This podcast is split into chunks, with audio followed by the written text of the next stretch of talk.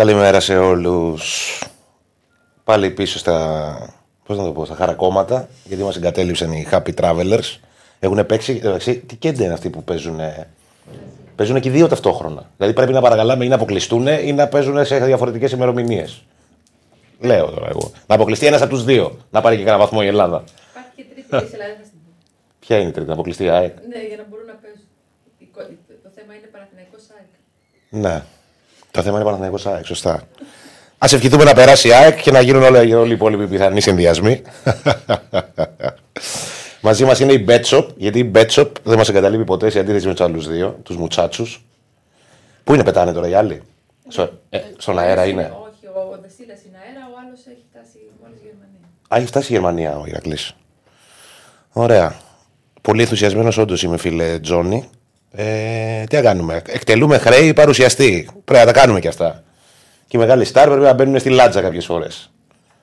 Τι; Κάνει πάσα στο Στέφανο.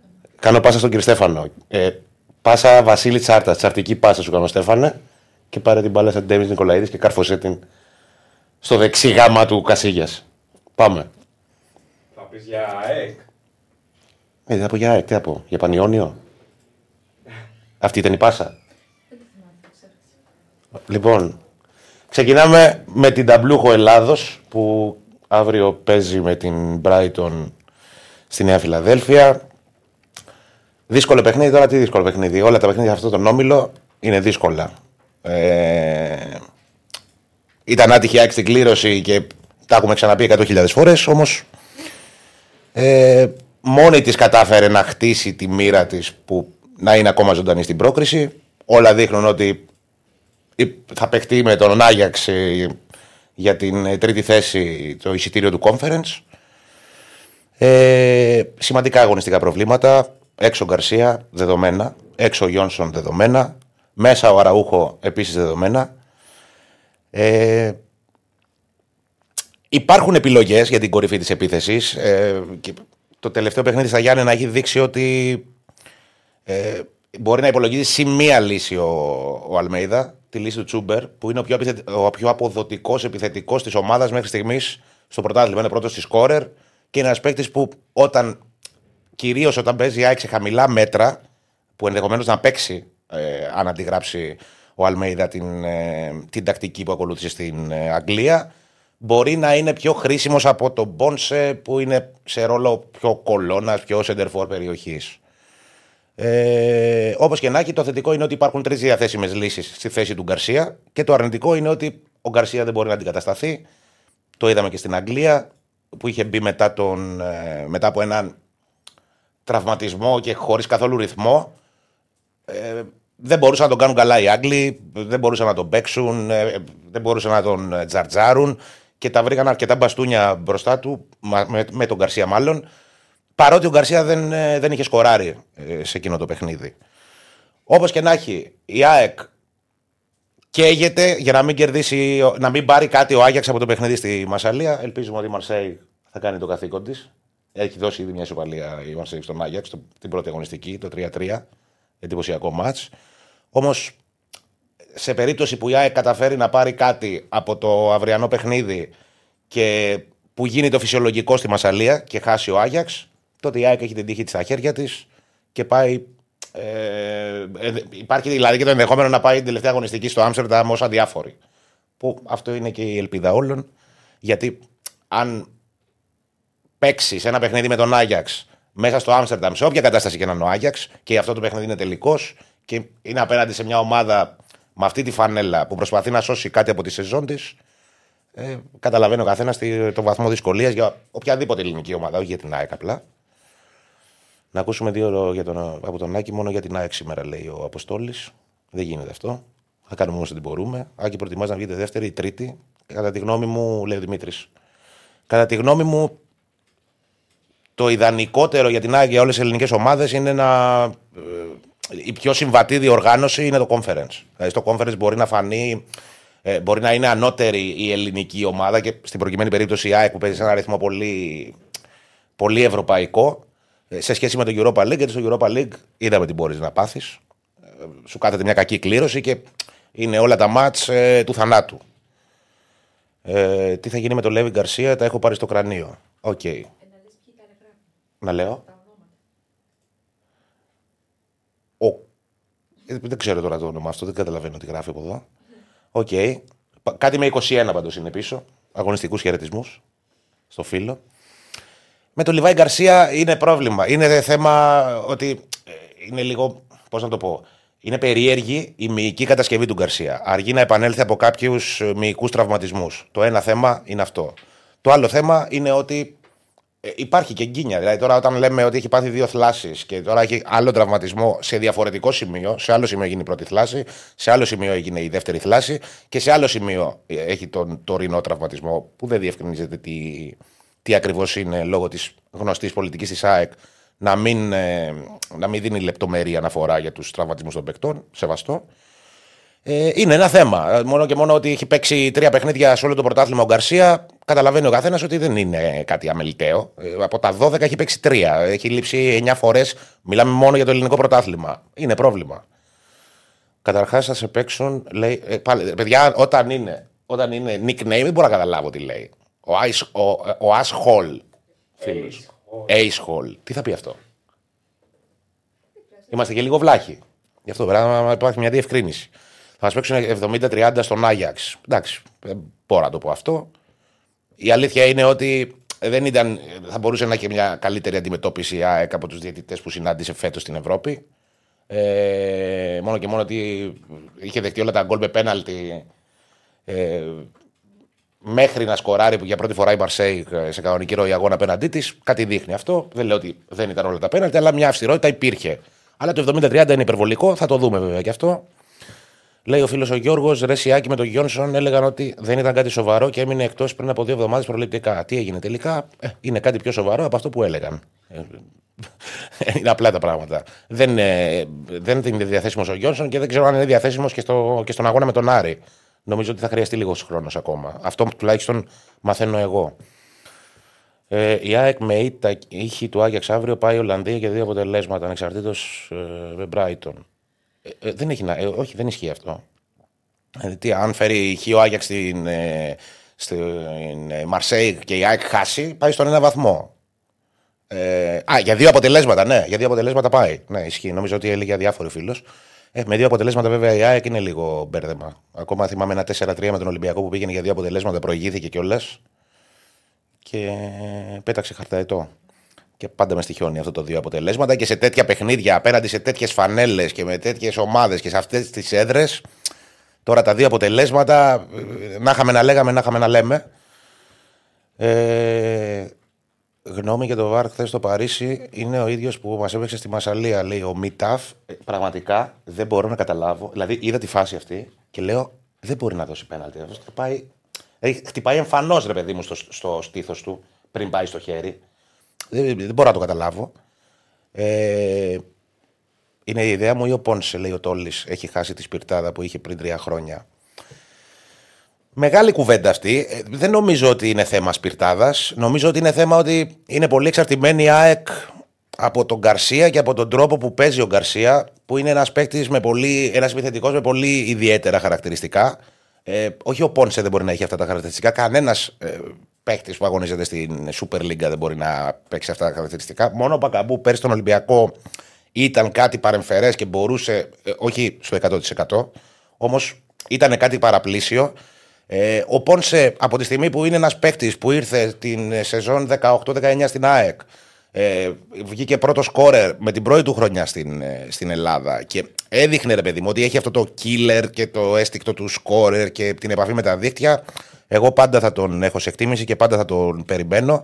Ε, και ειδικά σε μια ομάδα που δημιουργεί. Δεν το έχει βρει ακόμα. Αυτή είναι η πραγματικότητα. Όμως δεν είναι και για να λέμε αυτά τα υπερβολικά που ακούγονται. Τι έγινε. Να πάμε σιγά σιγά στο. Να πάμε, ναι. Να πάμε. Μεγαλύτερη απώλεια για αύριο ο Γιόνσον μαζί με Ελίασον, ο πιο φορμαρισμένοι μας παίχτες, διαφωνώ.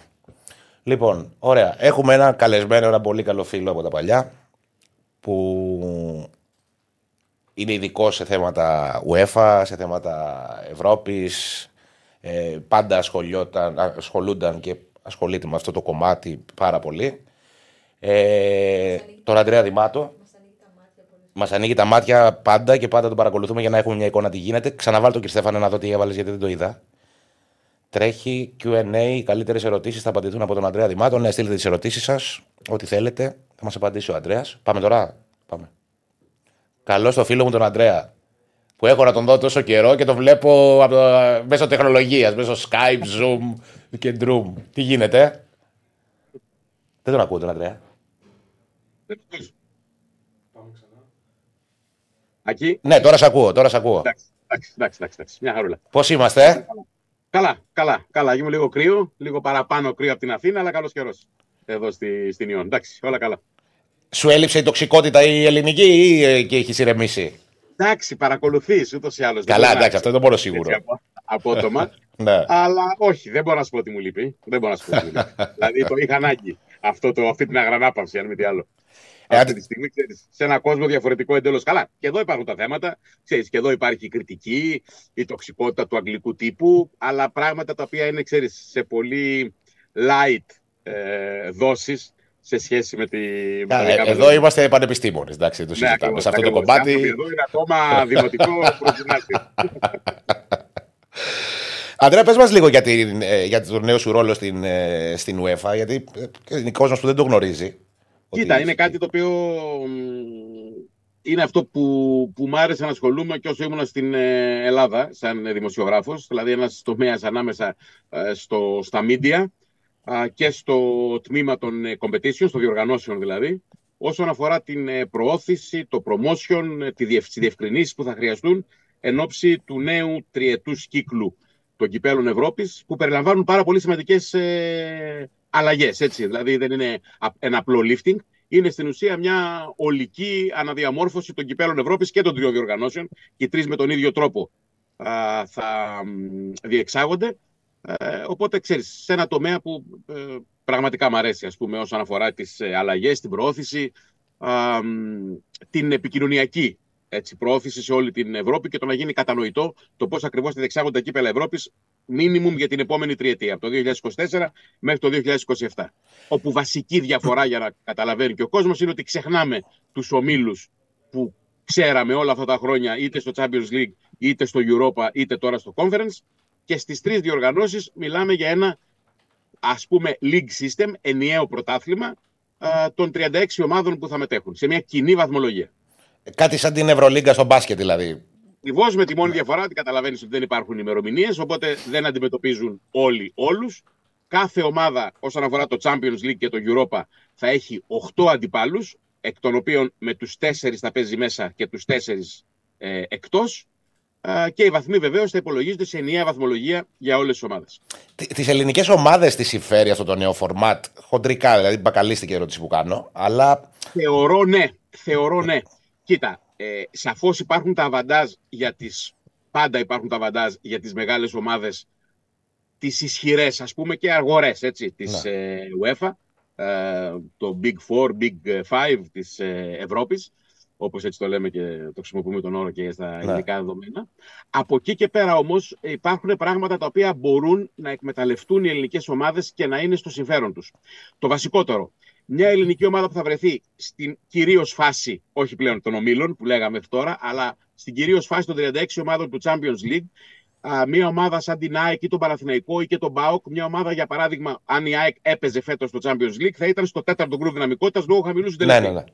Τι θα είχε αντιπάλους, θα είχε τρεις καλύτερους κατά τεκμήριο αντιπάλους από εκείνη, από το πρώτο, το δεύτερο και το τρίτο γκρουπ. Όπως κληρώθηκε και στο Europa. Και στο Ναι. Europa τέταρτο γκρουπ δυναμικότητας ήταν. Ποια θα είναι η διαφορά από του χρόνου, ότι θα παίρνει από το πρώτο γκρουπ δύο ομάδες, από το δεύτερο γκρουπ δυναμικότητας δύο, από το τρίτο δύο, αλλά θα παίρνει δύο ομάδες και από το δικό της γκρουπ δυναμικότητας. Θεωρητικά δηλαδή δύο ομάδες στα δικά της κυβικά, που θα τη δίνουν τη δυνατότητα σε όποια ελληνική ομάδα α, να έχει πρόσβαση στη συγκέντρωση βαθμών πολύ μεγαλύτερη σε σχέση με έναν όμιλο με Bayern, Ajax α, και Benfica για να Ναι. θυμηθούμε την τελευταία κλήρωση της Champions League και για να γίνει κατανοητό. ναι, ναι. Δημιουργούνται δηλαδή αυτές οι προϋποθέσεις. Συν το γεγονός ότι οι ελληνικές ομάδες επίπεδου Ολυμπιακού, Παναθηναϊκού, ΠΑΟΚ και ΑΕΚ που θα πρέπει σιγά σιγά να δείξουν α, κυρίως η ΑΕΚ και ο Παναθηναϊκός μεγαλύτερη συνέπεια α, στην ευρωπαϊκή τους παρουσία σε σχέση με τα α, προηγούμενα χρόνια έχουν ένα ακόμα βαντάζ ασχέτως της θέσης ε, της χώρας μας και το αν έχει απευθείας θέση στο Champions League που είναι πολύ δύσκολο να ξαναποκτήσουμε απευθείας θέση στο Champions League. Αυτή τη στιγμή η Ελλάδα είναι 19η, θα πρέπει να ανέβει στη 10η θέση. Είναι μεγάλη. Δεν Ναι, ναι. αποκλείεται, αλλά έχει μεγάλη πορεία. Δεν γίνεται σε μία ή δύο χρονιές αυτό. Τι γίνεται όμως, τι μπορούν να εκμεταλλευτούν; Οι ελληνικές ομάδες μπορούν να εκμεταλλευτούν το δικαίωμα που δίνει η, η νέα διοργάνωση την επόμενη τριετία στο rebalancing, δηλαδή στη θέση την οποία θα καταλαμβάνει ποια ομάδα θα καλύπτει. Συνήθως ξέρεις, έχουμε τον κάτοχο του τροπέου, ο οποίος είναι απευθείας στην, ε, στο Champions League της επόμενης σεζόν και κατά 100% τα τελευταία 10 χρόνια αυτή η ομάδα έχει και εισιτήριο από το πρωτάθλημα της χώρας της. Έρχεται λοιπόν το νέο σύστημα και λέει ότι αυτή τη θέση στους, ε, στις ομάδες που πάνε απευθείας και δεν παίζουν προκριματικά θα την καλύψει η ομάδα από το μονοπάτι των πρωταθλητών στο οποίο μετήχε φέτος η ΑΕΚ με τον καλύτερο συλλογικό συντελεστή. Πολύ απλά, στη φετινή διαδικασία των προκριματικών, η ΑΕΚ δεν θα αντιμετώπιζε την Δυναμό Ζάγκρεμ. Η Δυναμό Ζάγκρεμ, επειδή είχε τον καλύτερο συντελεστή, θα ήταν απευθείας στο Champions League. Ποιος, με ποιες ομάδες είναι ο ανταγωνισμός των ελληνικών ομάδων για αυτόν τον καλύτερο συντελεστή; Δεν είναι φυσικά με τη Real, τη Manchester City, τη Juventus, την ε, Manchester United και την Bayern, γιατί αυτές οι ομάδες είναι οι ομάδες που θα είναι απευθείας ούτως ή άλλως. Αλλά είναι με ομάδες τύπου Ερυθρού Αστέρα, Δυναμό Ζάγκρεμ, Young Boys, Σλάβια Πράγα. Από αυτές τις ομάδες πρέπει να χτίσουν, τέτοιου τύπου ομάδες πρέπει να χτίσουν καλύτερο συντελεστή για να εκμεταλλεύονται και αυτό το παραθυράκι. Ναι, ναι. Για, απευθεία, για να αποφεύγουν τα προκριματικά. ναι. Εντάξει, πάντως. Έχει αβαντάζ, έχει αβαντάζ που μπορεί να τα εκμεταλλευτούμε. Το κυρίαρχο στοιχείο πάντως της νέας τριετίας των κυπέλων Ευρώπης είναι ότι επιβραβεύεται κατά πολύ, είτε μιλάμε για πρόκριση, είτε μιλάμε οικονομικά, είτε μιλάμε από θέμα πόντων. Ε, επιβραβεύεται πάρα πολύ το, ο λεγόμενος συντελεστής, το ranking των ε, ομάδων. Αυτό λοιπόν που καλούνται να κάνουν οι ελληνικές ομάδες αρχής γενομένης από φέτος, που είναι μια καλή χρονιά για την Ελλάδα στην Ευρώπη, είναι να χτίσουν καλύτερους συντελεστές. Τόσο ο Ολυμπιακός, ο οποίος είναι η, ομάδα με τον, ψηλ- η ελληνική ομάδα με τον ψηλότερο συντελεστή, αλλά ήταν πολύ ψηλότερα. Δηλαδή, ο Ολυμπιακός είχε φτάσει στα προηγούμενα 4-5 χρόνια, δεν μιλάω τα προηγούμενα 30, Ναι, ναι. να είναι στο 20-25 της Ευρώπης αυτή τη στιγμή ε, είναι ε, κοντά στο 50. Ε, τόσο ο ΠΑΟΚ, ο οποίος έχει φτάσει στα ψηλότερα ε, της ιστορίας του κοντά στο 50, και βεβαίως δεν το συζητάμε για την ΑΕΚ και τον Παναθηναϊκό, που αυτή τη στιγμή είναι και οι δύο πάρα πολύ χαμηλά, λόγω της απουσίας τους τα τελευταία χρόνια. Ο Παναθηναϊκός από την είναι και λογικό γιατί δεν είχε και δικαίωμα συμμετοχής στην Ευρώπη. Η ΑΕΚ ενώ ανέβηκε, θυμάσαι το είχαμε συζητήσει. Και Ανέβηκε όταν εκείνε ήσουν- τι δύο σεζόν ε, Ναι. με την αίτητη πορεία στο Europa και την επόμενη χρονιά στο Champions League. Στη συνέχεια ε, είχε μία απουσία ολόκληρης χρονιάς πέρσι ε, και έναν αποκλεισμό πρόπερση, δηλαδή στην ουσία σαν με- να μιλάμε για διετή απουσία από την Ευρώπη με τον αποκλεισμό από τη Βελέζ. Ναι, και, Τον και οποίο- την προηγούμενη φορά που είχε παίξει τότε μετά τη Wolfsburg που είχε παίξει σε όμιλο Europa League. ε, έκανε, ναι, ενώ πήρε έκανε μόνο πολύ το παίκτη. συντελεστή της Ακριβώς. πρόκρισης. Δεν πήρε, δεν πήρε άλλους βαθμούς. Ακριβώς, ακριβώς, ακριβώς. Ε, Ακριβώς. ε, Πάντως, Ανδρέα, ε, το θυμάμαι και το θυμάσαι και εσύ γιατί τότε ήσουν στην ΑΕΚ. Μμμ. Ε, εύκολα ανεβαίνει μια ομάδα από το απόλυτο μηδέν με μια απλά αξιοπρεπή χρονιά. Δηλαδή η ΑΕΚ ερχόμενη από τη Β και τη Γ εθνική ε, που είχε αφανιστεί από το club ranking της UEFA είχε ε, ανέβει ε, νομίζω ε, ε, δεν θυμάμαι ακριβώς τη θέση πρέπει να ήταν γύρω στο 80η θέση Έχεις δίκιο, κάπου εκεί. Ναι. Κάπου εκεί είχε ανέβει πριν, πριν αρχίσει να πει και θα μπορούσε κάλλιστα να, να, να ξαναχτυπήσει και πάλι το top 50. Εύκολα ανεβαίνεις. Τι χρειάζεται όμως; Χρειάζεται, δεν χρειάζεται μία χρονιά, ε, μία φοβερή υπέρβαση και μετά τίποτα άλλο. Να κάνει να γίνονται υπερβάσεις κάθε χρονιά και να είναι οι ομάδες μας κάθε χρονιά σε 16 και 18. Στις 16 και στους 8 των κυπέλων εντάξει, επίπεδου Europa ή Conference. Έτσι καταλαβαίνει κανείς. ναι, ναι, συνέπεια χρειάζεται συνέπεια. Δεν θα γίνει αυτό. Ναι. Αλλά χρειάζεται συνέπεια. Ναι. Ακριβώς. Γιατί μιλάμε για μια πενταετία. Δηλαδή, εγώ αυτή τη στιγμή δεν μπορώ να δεχτώ ότι η Μπρεϊντάμπλικ από την Ισλανδία έχει καλύτερο συντελεστή από τον Παναθηναϊκό και την ΑΕΚ. Ναι, Έτσι, σίγουρα. δηλαδή- σίγουρα. Δηλαδή, είναι- βλέπεις, το- βλέπεις το ranking και σε πιάνει η ψυχή σου. Λες αποκλείται. Ναι, είναι δεν ομάδες μπορώ- που είναι Ακριβώς. ε, πολύ πιο. Ε, παιδί μου, ε, η, η δυναμική τους είναι πολύ πιο κάτω σε σχέση με τις μεγάλες ελληνικές ομάδες και αυτό δεν αντικατοπτρίζεται στο club ranking και είναι πολύ σοβαρό κόστος και για τις Ένα ομάδες και για τη απλό- χώρα.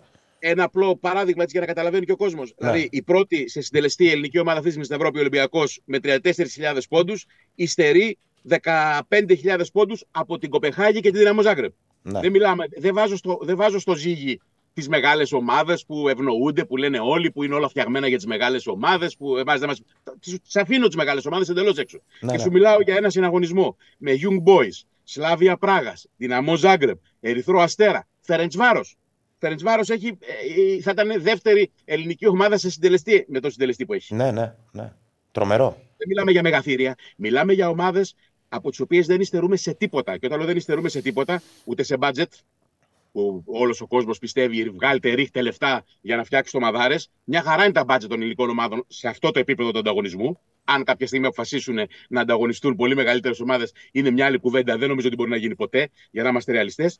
Ούτε σε budget, ούτε σε ιστορία, ούτε σε ευρωπαϊκή εμπειρία, ε, ούτε σε ποιότητα ποδοσφαιριστών, ούτε σε κόσμο, σε μέσο όρο δηλαδή. Είναι ομάδες οι οποίες θα έπρεπε, εκ των, πρα- ούτε σε ιδιοκτήτες, θα έπρεπε εκ των πραγμάτων να είναι πολύ πιο ψηλά. Χρειάζεται όμως, περάσαμε 2, 3, 4 χρόνια άσχημα. Α, με την εξαίρεση της προπέρσινης χρονιάς που βρέθηκε ο Πάοκ να εκμεταλλεύεται το conference α, και τις δυνατότητες του conference και να βρεθεί μέχρι τους, ε, την προημιτελική φάση όταν αντιμετώπισε τη Μαρσέη. Εκείνη η πορεία του Πάοκ μας έδωσε την περσινή, α, την προπέρσινη μάλλον 15η θέση που μας έδωσε φέτος τις ε, πέντε ομάδες. Αυτό ήταν μια φωτοβολίδα όμως. Η φετινή χρονιά δεν είναι φωτοβολίδα μέχρι στιγμής. Ε, διότι, για να τα λέμε και όλα και να μην είμαστε μονίμω γκρινιάριδες, η Ελλάδα αυτή τη στιγμή, όσον αφορά τη φετινή της συγκομιδή, ε, είναι 8η ένατη στην Ευρώπη. Ε, Έχουμε καλύτερη συγκομιδή μέχρι τώρα από τις Ολλανδικές ομάδες και υστερούμε φυσικά από τις μεγαλύτερες. Είμαστε λίγο πιο κατά τη Γαλλία. Έτσι. Ναι. Και έχουμε τη δυνατότητα ακόμα, η οποία θα κρυθεί, έχω την εντύπωση, όχι αυτή την, ε, την πέμπτη, πέμπτη της ε, σεζόν, αλλά την έκτη ε, πέμπτη του ελληνικού ποδοσφαίρου στην Ευρώπη. Ε, στην τελευταία αγωνιστική, εκεί θα κρυθούν τα περισσότερα. Δεν νομίζω θα είναι τόσο μακάρι φυσικά να καθαρίσουμε από ε, αυτή την αγωνιστική. Αλλά θεωρώ για τον Ολυμπιακό, την ΑΕΚ και τον Παναθηναϊκό πιο καθοριστική την τελευταία τους αγωνιστική. Αυτή την αγωνιστική, αυτό που θα μάθουμε περισσότερο ε, είναι κατά πόσο ο Πάοκ θα είναι πρώτος ή δεύτερος στον όμιλό του, στο conference του, στον οποίο έχει προκριθεί. Αυτό θα μάθουμε. Ε, φυσικά μπορεί ε, και η ΑΕΚ έχει τη δυνατότητα, αυτό που είπες, να βρεθεί ε, σε ένα ρόλο, ε, σε μια θέση φαβορή από το παιχνίδι της με την Brighton, αλλά πάντως δεν θα καταδικαστούν οι ελληνικές ομάδες σε αυτήν την αγωνιστική, όσον αφορά το μεγάλο στόχο, στις 18 Δεκεμβρίου, εδώ, στην Ιόν, Δευτέρα θα είναι, μακάρι να είναι ηλιόλου τη μέρα όπως σήμερα, να είναι και πάλι ε, οι τέσσερις ελληνικές ομάδες όπως ήταν στο Μονακό. Αυτός Μακάρι. είναι ο μεγάλος στόχος. Μακάρι. Πάντως ήταν και λίγο άτυχη η Ελλάδα υπό την έννοια ότι είχαμε αρκετούς αποκλεισμούς σε φάσεις playoff πριν τη δημιουργία του conference. Αν υπήρχε το conference δύο σεζόν, ας πούμε, πριν, θα είχαν ευρωπαϊκή συνέχεια οι ομάδες μας και θα μπορούσαν να είχαν σώσει λίγο την κατάσταση για να Έχεις δίκιο, αποφύγουμε. Μητάκη. Αλλά στο conference χάσαμε την ευκαιρία με έναν αποκλεισμό της ΑΕΚ από τη Βελέζ. Ναι. ε, με την επόμενη σεζόν την απουσία εντελώς της ΑΕΚ, που είναι μια ομάδα παραδοσιακά δίνει βαθμού στο ελληνικό ποδόσφαιρο. Με την πέμπτη θέση, ε, να μην τα ε, συζητάμε ναι. στο ελληνικό πρωτάθλημα. Ε, με τον αποκλεισμό του ΠΑΟΚ από τη Λεύσκη ε, Σόφιας στο ενδιάμεσο των δύο πολύ καλών σεζόν του, της προπέρσινης και της φετινής. ναι. Ε, δηλαδή υπήρξαν και την τριετή αποτυχία του Άρη, που βεβαίως με δύσκολες συνθήκες, ε, μ, να εκμεταλλευτεί το τελευταίο ελληνικό εισιτήριο στο conference, που είναι δύσκολο. Ε, ας μην γελιόμαστε, δεν είναι εύκολο για μια ελληνική ομάδα το καλοκαίρι να κάνει αυτό που έκανε αυτό το καλοκαίρι ο Πάο χωρίς μαξιλαράκι. Συμφωνώ. Δηλαδή, Συμφωνώ. τρεις συνεχόμενες προκρίσεις σε έξι εβδομάδες, δηλαδή σε έξι συνεχόμενα παιχνίδια. Είναι δύσκολο ακόμα και στο, στο κύπελο Ελλάδος να βάλεις μια ελληνική ομάδα να περάσει σε έξι εβδομάδες ε, σε νοκάουτ αγώνες τρεις ομάδες και μια μεγάλη ομάδα κάπου μπορεί να την Μια πατήσεις. φορά μπορεί να την πατήσεις. Ναι. Σ- Δεν, συμφωνώ Μιλάμε απόλυτα. για καλοκαίρι, έτσι. Μιλάμε για καλοκαίρι. Ναι. Εγώ συμφωνώ πολύ με αυτό που είπες με τα budget. Πραγματικά το, δεν είναι θέμα το χρηματικό για το γεγονός ότι δεν κάνουν καλές πορείες οι ομάδες μας, οι ελληνικές ομάδες. Ε, είναι κυρίως η μη αποδοτικότητα των χρημάτων. Γιατί τα budget είναι πάρα, σε πολύ ικανοποιητικό επίπεδο για να έχεις μια αξιοπρεπή πορεία. Και εγώ θα στο φέρω σε αντι, αντιπαραβολή. Γιατί όπως ξέρεις, είμαι και από την Κύπρο. Και παρακολουθώ τις ομάδες εκεί Μμμ. έχουν πιο. Ε, Πώς να το πω. Ε, ε, υπά- υπήρξαν σεζόν που οι κυπριακές ομάδες είχαν πολύ καλύτερες ε, παρουσίες σε σχέση με τις ελληνικές ομάδες, χωρίς να υπερτερούν σε ποιότητα ε, ούτε μέσα στο δισεκατομμύριο. Στο λέω γιατί παρακολουθώ πάρα πολύ στενά το, το πρωτάθλημα εκεί. Και αυτό μου κάνει εντύπωση. ε, κάτι κάνουν καλά και κάτι γίνεται λάθος εδώ. Ε, θα σου πω το εξής για μένα μέχρι ενός σημείου. Θεωρώ ότι οι κυπριακές ομάδες έδιναν συνειδητά μεγαλύτερη προτεραιότητα στις ευρωπαϊκές υποχρεώσεις σε σχέση με τις ελληνικές που λίγο ο εγχώριος ανταγωνισμός κάλυπτε τα πάντα. Ήταν ξεκάθαρο στον αέρα το έπιανες από τις κληρώσεις καλοκαιρινές ότι αυτό το καλοκαίρι έβλεπε στις ελληνικές ομάδες να ξεφεύγουν λίγο ε, από έναν πολύ σημαντικό ανταγωνισμό που είχαν την προηγούμενη σεζόν στα πλαίσια του ελληνικού πρωταθλήματος και να κοιτάνε και ως προτεραιότητα την ευρωπαϊκή τους συμμετοχή. Πιο πολύ από τα προηγούμενα χρόνια. Θέμα προτεραιότητας είναι, θέμα λίγο καλύτερης, πιο γρήγορης ε, οργάνωσης μιας ομάδας χρονικά. Και υπάρχει και ένα πρόβλημα στην Ελλάδα. Και το σκεφτόμουν, το συζητούσαμε και εδώ με συναδέλφους στην UEFA. Στην Ελλάδα, επειδή υπάρχει αυτός ο ισοπεδωτισμός, όπου ο πρώτος είναι ο καλύτερος και από τον δεύτερο και κάτω δεν είναι ότι δεν είναι αποτυχία για την ΑΕΚ, τον Παναθηναϊκό, τον Ολυμπιακό να μην πάρω το πρωτάθλημα. Αλλά από τον δεύτερο και κάτω σημαίνει ότι αποτύχαμε παταγωδός από τη στιγμή που δεν πήραμε το πρωτάθλημα. Γεννάται κάθε καλοκαίρι η ανάγκη στις ομάδες μας. Αυτό που λέμε, ξεκινάμε όλα από την αρχή. Τα γκρεμίζουμε και από την αρχή. Τα γκρεμίζουμε και από την αρχή.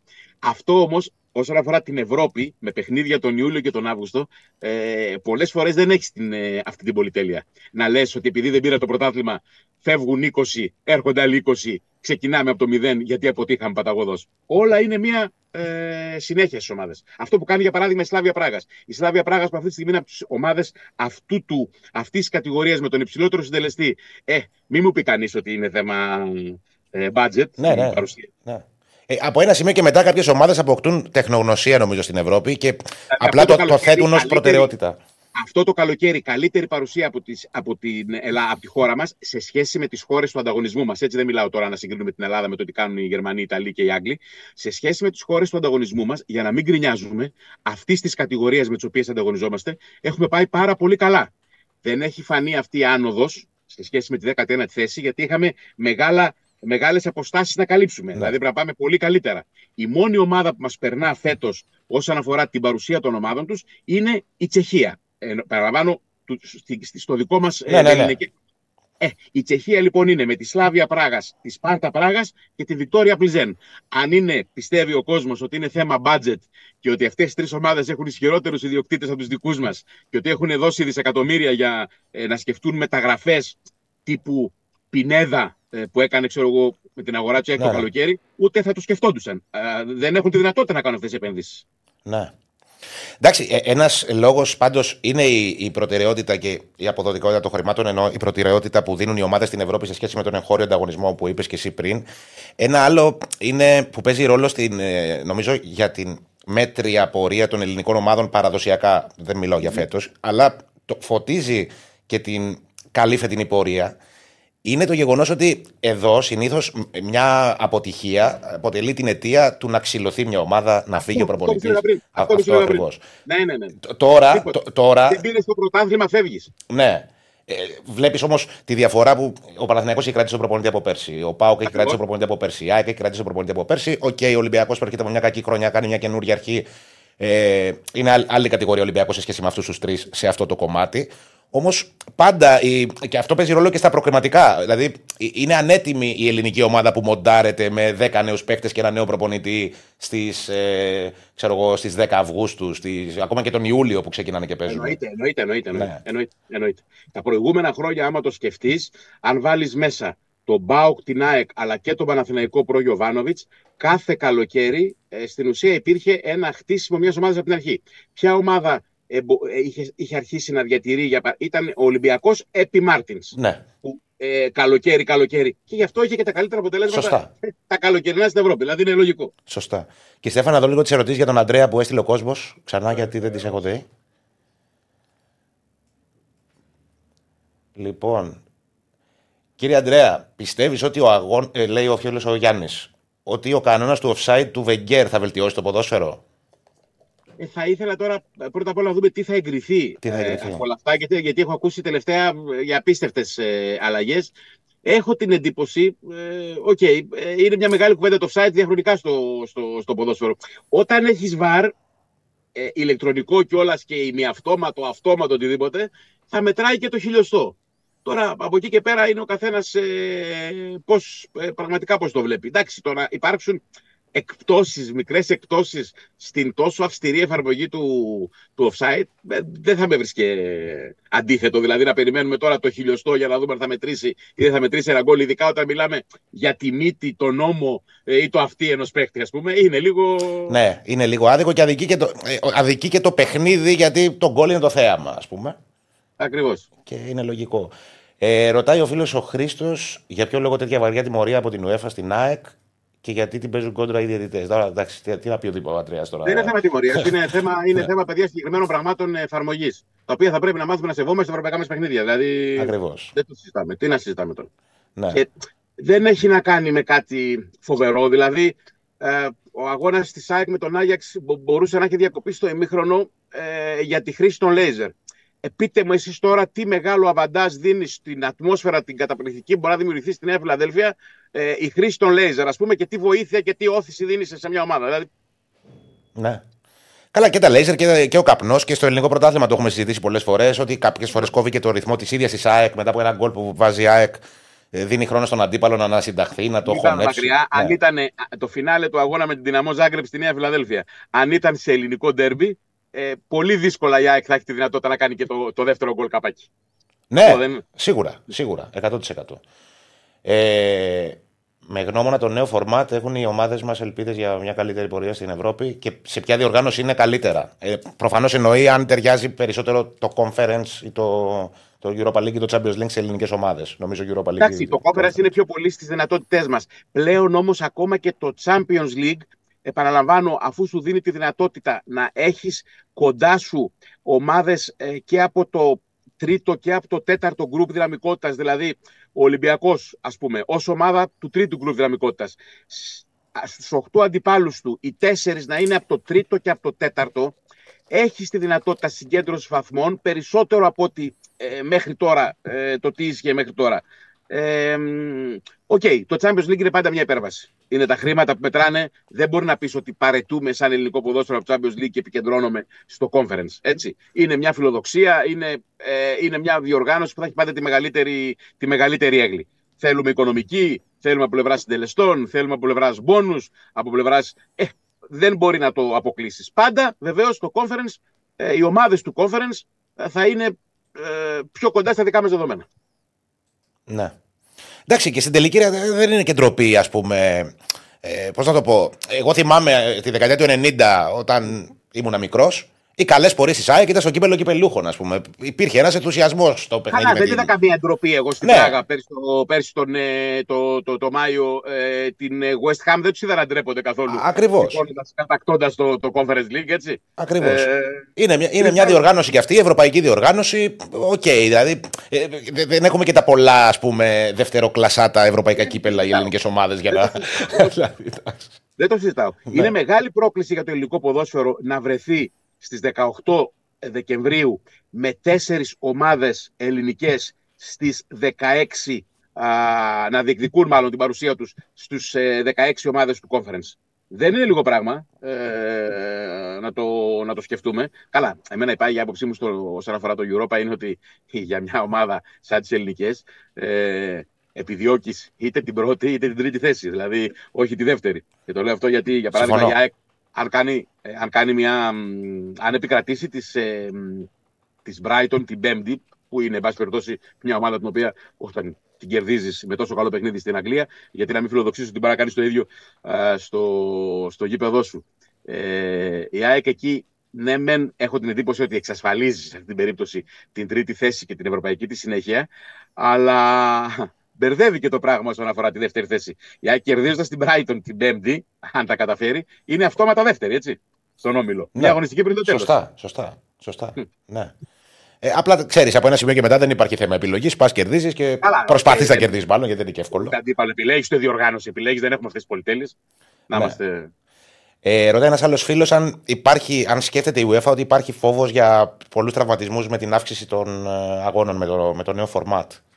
Δεν υπάρχει αύξηση αγώνων όσον αφορά τις ομάδες. Δηλαδή, η- το μόνο που υπάρχει είναι δύο αγωνιστικές περισσότερες στο, μ, στο Champions League, δηλαδή δύο αγώνες παραπάνω στη διάρκεια της σεζόν, εκ των οποίων έχω την εντύπωση, γιατί αυτή τη στιγμή δεν το έχω και πρόχειρο, τον έναν από τους δύο αυτούς αγώνες, τουλάχιστον οι μεγάλες ομάδες, ε, τον κερδίζουν από τις διεθνείς ημερομηνίες των εθνικών τη ομάδων. Δεν είναι δηλαδή τόσο μεγάλη επιβάρυνση. Τα περισσότερα, οι περισσότεροι αγώνες είναι γιατί υπάρχει συμμετοχή περισσότερων ομάδων. Όχι γιατί μια ομάδα παίζει τόσα πολλά περισσότερα παιχνίδια. Υπάρχουν δύο αγωνιστικές παραπάνω. Στο, στο Champions League, μάλιστα, ο αρχικός σχεδιασμός ήταν για 10 αγωνιστικές όσον αφορά την πρώτη φάση του ενίου πρωταθλήματος. Αυτές οι 10 έγιναν 8 σε σχέση με τις 6 που είναι τώρα. Ε, να φανταστεί κανείς ότι η, φάση, η πρώτη φάση του μ, Champions League και του Europa League ολοκληρώνεται πλέον η 8η αγωνιστική. Δεν είναι μέχρι το τέλος της σεζόν, όπως την είχαμε συνηθίσει μέχρι τώρα, αλλά υπάρχουν δύο αγωνιστικές τον Γενάρη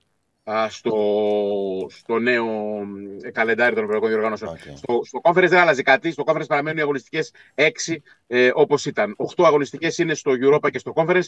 Επαναλαμβάνω, είναι δύο παιχνίδια παραπάνω ε, που το ένα ε, κερδίζεται από μια σύντμηση ε, τη, του τρόπου διεξαγωγής του Nations League. OK. Ε, ρωτάει ο Μιχάλης αν είναι, εφ- κατά τη γνώμη σου, Αντρέα, εφικτό το να φτάσει από φέτος η, ομα- η Ελλάδα στην ε, 15η θέση; Ε, απαραίτητη προϋπόθεση να έχουμε τις τέσσερις ομάδες ε, μετά το Δεκέμβριο στην ε, Ευρώπη Α, και μετά θεωρώ ότι είναι εφικτό. Μας έχουν κάνει κακό δύο πράγματα. Θα είχε ήδη φανεί η πολύ καλή μέχρι τώρα παρουσία της Ελλάδας και βαθμολογικά όσον αφορά την 19η θέση στην οποία δείχνουμε κολλημένοι. Αυτό, που- αυτό που μας έχει χαλάσει τη μαγιά είναι ε, η Σαχτάρ ε, εξαιτίας μιας ομάδας που μας στέρισε και μια συμμετοχή στο Champions League, της Adverb και της κακής παρουσίας της Adverb στον όμιλο ε, τον δικό της. Οι 9 πόντι της Αχτάρ και η, συ- η- το δεδομένο τη Αχτάρ θα συνεχίσει από τον όμιλό της στο μ, Champions League. Μπορεί να βρεθεί και στους 16 του Champions League, βέβαια. Η Σαχτάρ θα το ξέρουμε τελευταία αγωνιστική αυτό. Και η καλή παρουσία της Κοπεχάγης επίσης στο Champions League. Αυτές οι δύο χώρες, γιατί η Δανία και η Ουκρανία είναι χώρες τι οποίες αντιμετωπίζουμε, αυτές οι δύο ομάδες μας έχουν ε, έτσι μπερδέψει λίγο. Αλλά θεωρώ ότι αν συνεχίσουμε με τέσσερις ομάδες από το Δεκέμβριο και μετά στο conference, ναι, υπάρχει δυνατότητα για τη 15η θέση από φέτος. Πάντως η Σαχτάρ είναι παράδειγμα προς μίμηση με, με όλα αυτά τα προβλήματα που, που έχει και στην Ουκρανία και απο, αποδυνάμ, δεν έχει έδρα. Αποδυναμώθηκε, αποδυναμώθηκαν όλες οι Ουκρανικές ομάδες και παρόλα αυτά κάνει μια πορεία που εγώ δεν το, δεν, δεν το πίστευα. Για ένα άσχετο λόγο, έβλεπα την ε, πορεία μέχρι τώρα του Ουκρανικού πρωταθλήματος για να δω ποιο προηγείται και μου έκανε πραγματικά τρομακτική εντύπωση. Οι 10 πρώτοι σκόρερ του Ουκρανικού πρωταθλήματος είναι όλοι Ουκρανοί Ναι. και ο δέκατος μου φαίνεται είναι από το Κογκό. Ναι. Ένας ε, ξένος από το Κογκό. Λογικό είναι γιατί έχουν περιορίσει. Ε, Πάρα Παραγωγό πολύ στου ξένου. Ναι, ναι, ναι. ναι, ναι. Ε, ρωτάνε Αλλά με- φαίνεται ότι είχαν υποδομές σαν ομάδες, έτσι. Σίγουρα, σίγουρα. Α, Επειδή ξέρεις τι μου έκανε εντύπωση με τη Σαχτάρ, επειδή έπαιξε και η ΑΕΚ το καλοκαίρι ένα φιλικό προετοιμασία στην ε, Ολλανδία. Ποτέ δεν λαμβάνεις υπόψη τα φιλικά ως προς το αποτέλεσμα. Σαφώς, ναι. Όμως, ε, ξέρει. Μου είχε δώσει την εικόνα και εμένα τότε η ομάδα σε εγκαταλελειμμένη. Ακριβώς, ακριβώς. Και Ναι, τη δεν βλέπεις στο ήταν. Champions League και Ναι. πραγματικά μπράβο τους ανθρώπους. Ε, για την πορτοκαλί κάρτα ρωτάνε. Αν υπάρχει κάποια εξέλιξη. Είναι κάτι το οποίο αποφασίζεται σε ένα αυτόνομο όργανο όσον αφορά τους κανονισμούς. Αυτό που λέμε το, το IFAB είναι, λειτουργεί στα πλαίσια της ε, FIFA ε, με, μεγαλύτερο, μ, με μεγαλύτερη ισχύ στην ψηφοφορία των, το έχουν κρατήσει αυτό οι Βρετανοί ως ε, έτσι, ιδρυτές ε, του αθλήματος. Πολλές τέτοιες προτάσεις γίνονται. Βλέπω ότι και πολλές τέτοιες προτάσεις τεστάρονται μέχρι να γίνουν κανονισμός. Ε, διαβάζω ότι αυτό θα προχωρήσει σε μια φάση πειραματικής εφαρμογής. Για μένα όλα αυτά είναι λίγο εκτός ποδοσφαίρου. Ε, ναι. Δηλαδή, ναι. Εντάξει, το ποδόσφαιρο δεν λέω. Πρέπει να εξυγχρονίζεσαι. Οκ, ε, αλλάζεις. Ο τερματοφύλακας που δεν παίζει πλέον την μπάλα όπως είχαμε συνηθίσει, να τη γυρίζει ο Πεχ. Οκ, ορισμένα πράγματα πάντα εξελίσσονται. Αλλά και η πολλή εξέλιξη, ξέρεις, κάνει το άθλημα να μοιάζει τι. Με πόλο, τι. Το, το, το αλλάζει, το αλλάζει. Η αλήθεια είναι αυτή. Το ποδόσφαιρο είναι πιο Γιατί παραδοσιακό πρέπει- σπορ, ας πούμε. Ναι, εντάξει, οκ. Ναι. Ε, ρωτάει ένας φίλος αν σκέφτεται η UEFA την αλλαγή στο καλεντάρι των εθνικών ομάδων να πάνε όλα τα παιχνίδια των προκριματικών στο τέλος της σεζόν. Α, νομίζω- μπορεί να γίνει. Ε, ανέφικτο αυτό, δεν μπορεί να συμβεί αυτό. μπορεί να Ναι, γίνει. Δεν λογικό. μπορεί να γίνει. λογικό. Ε, τι άλλο έχουμε; Μπορεί να είναι οι ομάδες. Εντάξει, το απαντήσαμε αυτό. Δεν έχει νόημα. Μμμ. Ε, θα ρωτήσω τον Αντρέα γενικά έτσι μια. ε, για τις ελληνικές ομάδες φέτος, την πορεία τους, να το πάρουμε με λίγα μία-μία. Για παράδειγμα, την, την ΑΕΚ, τον ΠΑΟΚ, τον Ολυμπιακό, τον Παναθηναϊκό, αν υπάρχει κάτι που, που σου έκανε εντύπωση. Αυτό που μου αρέσει είναι ότι είχαμε ένα πολύ ανταγωνιστικό πρωτάθλημα ε, πέρσι και νομίζω ότι το φετινό, το περσινό πρωτάθλημα όχι μόνο δεν ήταν έτσι, δεν δείχνει να ήταν μια παρένθεση ε, το ανταγωνιστικό προς το πρωτάθλημα, αλλά νομίζω ότι το φετινό θα είναι ακόμα πιο ανταγωνιστικό. Δηλαδή, έχω την εντύπωση ότι ε, σε σχέση με πέρυσι ε, βλέπουμε μια σταθερή, πολύ καλή παρουσία α, της ΑΕΚ με τον ίδιο προπονητή, με λίγες αλλαγές. Η ομάδα που πάντα θα είναι το φαβορή, έχοντας κατακτήσει την προηγούμενη χρονιά το πρωτάθλημα και ε, μάλιστα και το, και το double.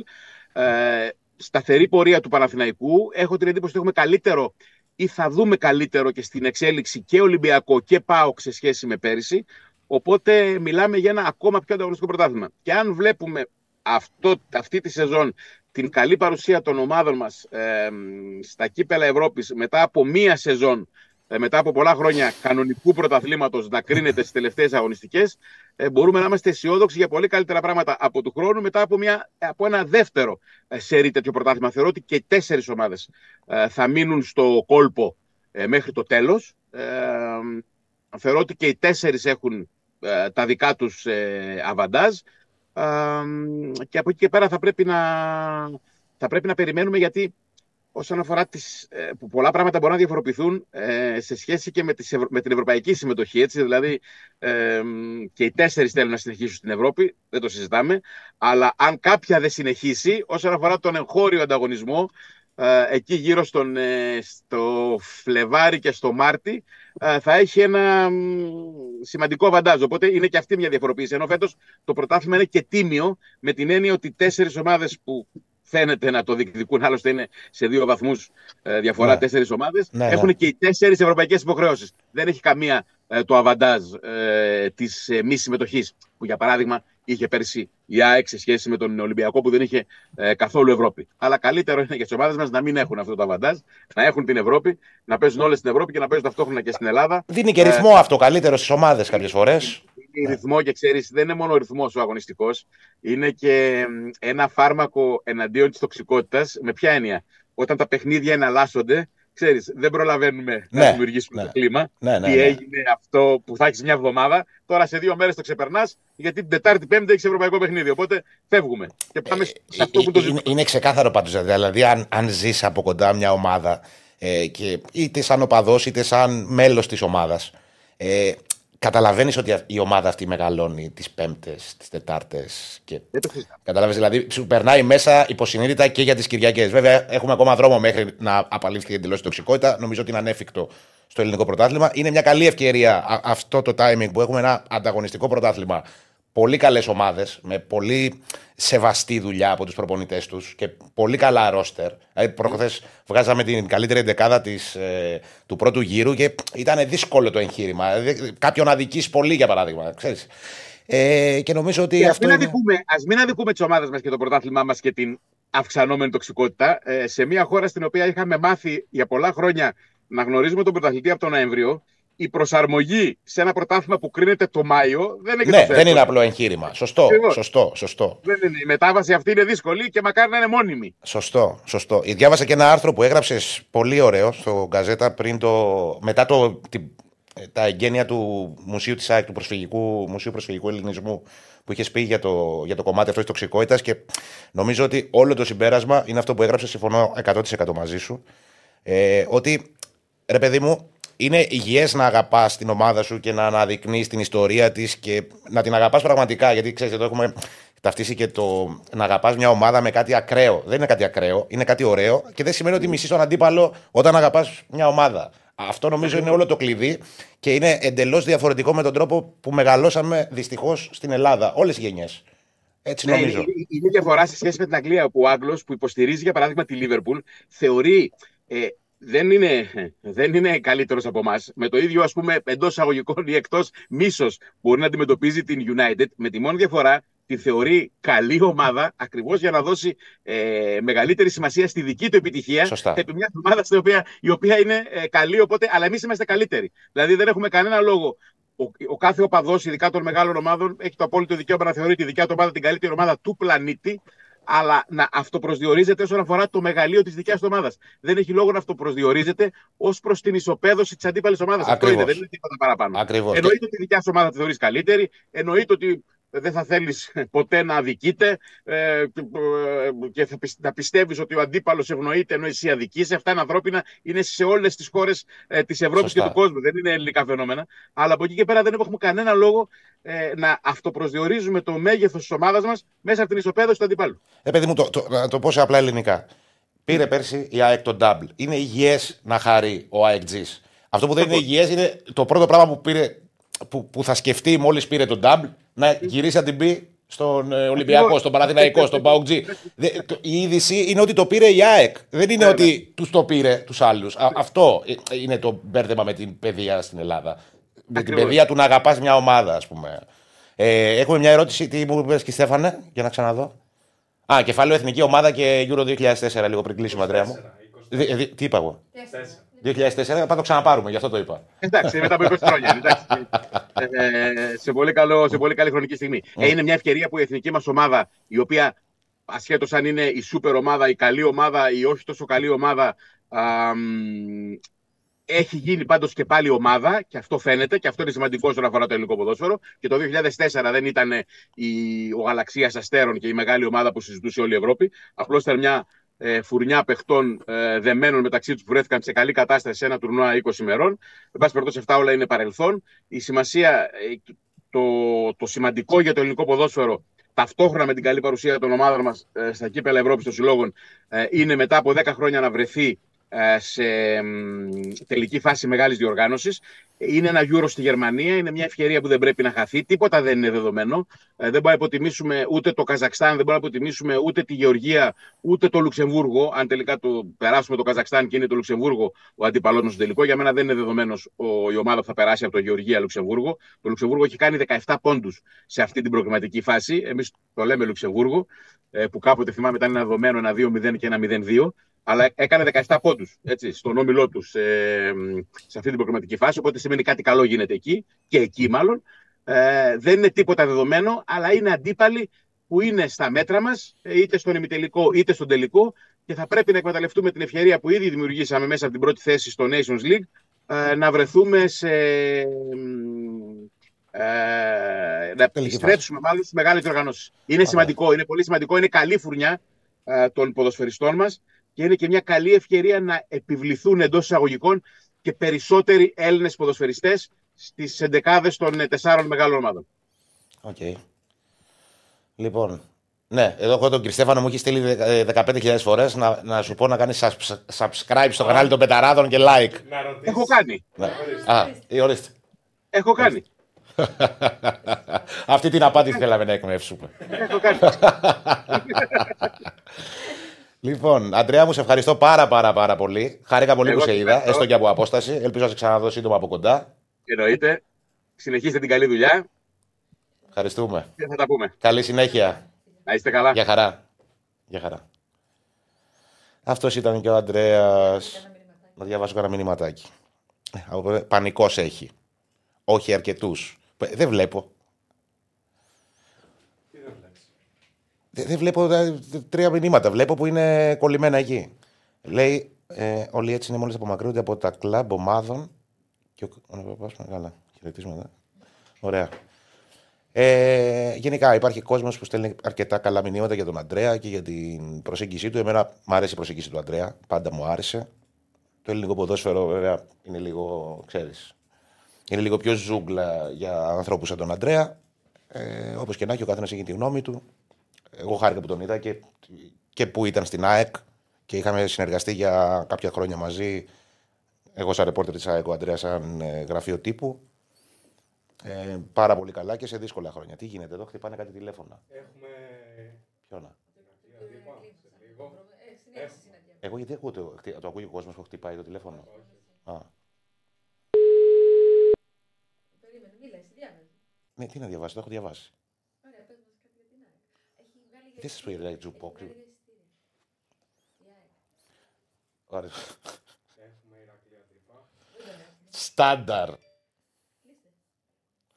Λοιπόν. Ε, δεν μπορώ να ακούω τηλέφωνα αυτό για να. ε, Προσπαθώ και εγώ να συγκεντρωθώ. Ναι, έβγαλε μια ανακοίνωση η ΑΕΚ τώρα, γιατί δεν την είχαμε δει όσο μιλούσα με τον Αντρέα. Ότι υπάρχουν 200 διαθέσιμα εισιτήρια για το παιχνίδι με την Brighton για να γίνει το sold out. Η ΠΑΕ ΑΕΚ πληροφορεί τους φίλους της ομάδας μας που προενδιαφέρονται για εισιτήρια του αγώνα με την Brighton πω πριν από λίγο έγιναν διαθέσιμα στην ηλεκτρονική μας πλατφόρμα τα τελευταία 200 εισιτήρια που επιστράφησαν από χορηγούς. Μπορείτε να τα προμηθευτείτε ηλεκτρονικά. Δεν ξέρω για τις τιμές τώρα των εισιτηρίων, δεν αναφέρονται. Μην βάλετε κανένα νεφρό υποθήκη. Κύριε... Έτοιμο ο Ηρακλής; Όχι, δεν. Ναι. Τρέξτε να προλάβετε. Έλα, Άκη, βάζουμε, Ευρώπη, κου- ε, βάζουμε κουστούμι Ευρώπη στην Πέμπτη. Πέμπτη ξαναγράφουμε ιστορία, λέει ο φίλος ο Μιχάλης. Μακάρα πάει καλά η ομάδα. Άκη, βλέπεις τον Ραγκ. Μιλάει τώρα στον αέρα ο Ηρακλής, ακούγεται. Όχι. Πάμε, μίλα του. Να σας πάρω εγώ. Μίλα. Πάμε. πάμε. Ηρακλή, ε, ε, τι- Είσαι live. Είσαι live. είσαι live. Είμαι live. Ναι, Α, είσαι live. Εγώ περίμενα να κάνω, να κάνω σύνδεση μόλις έμπαινα στο τρένο. Παυλά δεν έχει έρθει ακόμα. Όχι, είσαι live. Λοιπόν, εγώ. καλημέρα. Καλημέρα. Καλημέρα και σε σένα. Πώς πάει η Καλημέρα, Γερμανία καλημέρα, μας; Καλημέρα. Η Γερμανία, αδερφέ, το κρύο είναι όχι τσουχτερό. Δεν αντέχεται. Εδώ Ναι. στο, στο σταθμό στην Φραγκφούρτη. Μιλάμε τώρα για κρύο. Που εγώ δεν είμαι δεσίλας. Λοιπόν, να, να, να αρρωσταίνω, δεν Το ξέρετε, κρύο είναι το κρύο, παραμικρό. αντρικό, αντρικό κρύο. Λοιπόν, ε, δυνατό, δυνατό. Δηλαδή, Σκοπιά 2-4. Ναι. Και αρκετός κόσμος ταξιδεύει. Δεν ήταν μόνο ξέρεις, φίλοι του, του Ολυμπιακού, ξέρεις στο αεροπλάνο. Που, γιατί οι περισσότεροι έχουν ξέρεις μέσω Φραγκφούρτη και από εκεί θα, ή μέσω Ζηρίχης θα πας με, με τρένο ή με, με κάποιον άλλο τρόπο, όποιος έχει αρρώσει ο καθένας, να φτάσει στο, στο Φράιμπουργκ. Και πολλοί φίλοι του ΠΑΟΚ στο αεροδρόμιο. Α, ωραία.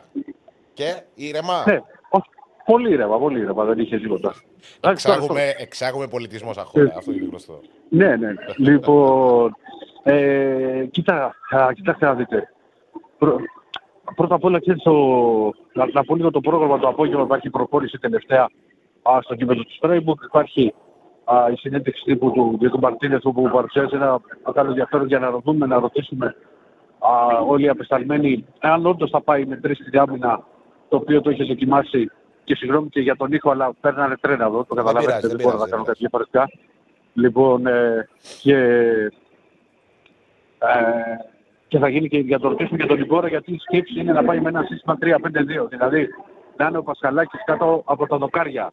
Να είναι ο Ιμπόρα με το, Ρο- με το Ρέτσο και τον Ντόι στο, στο κέντρο της άμυνας και από εκεί α, τη δεξιά θα είναι ο Ροντινέη, αριστερά ο Ορτέγκα.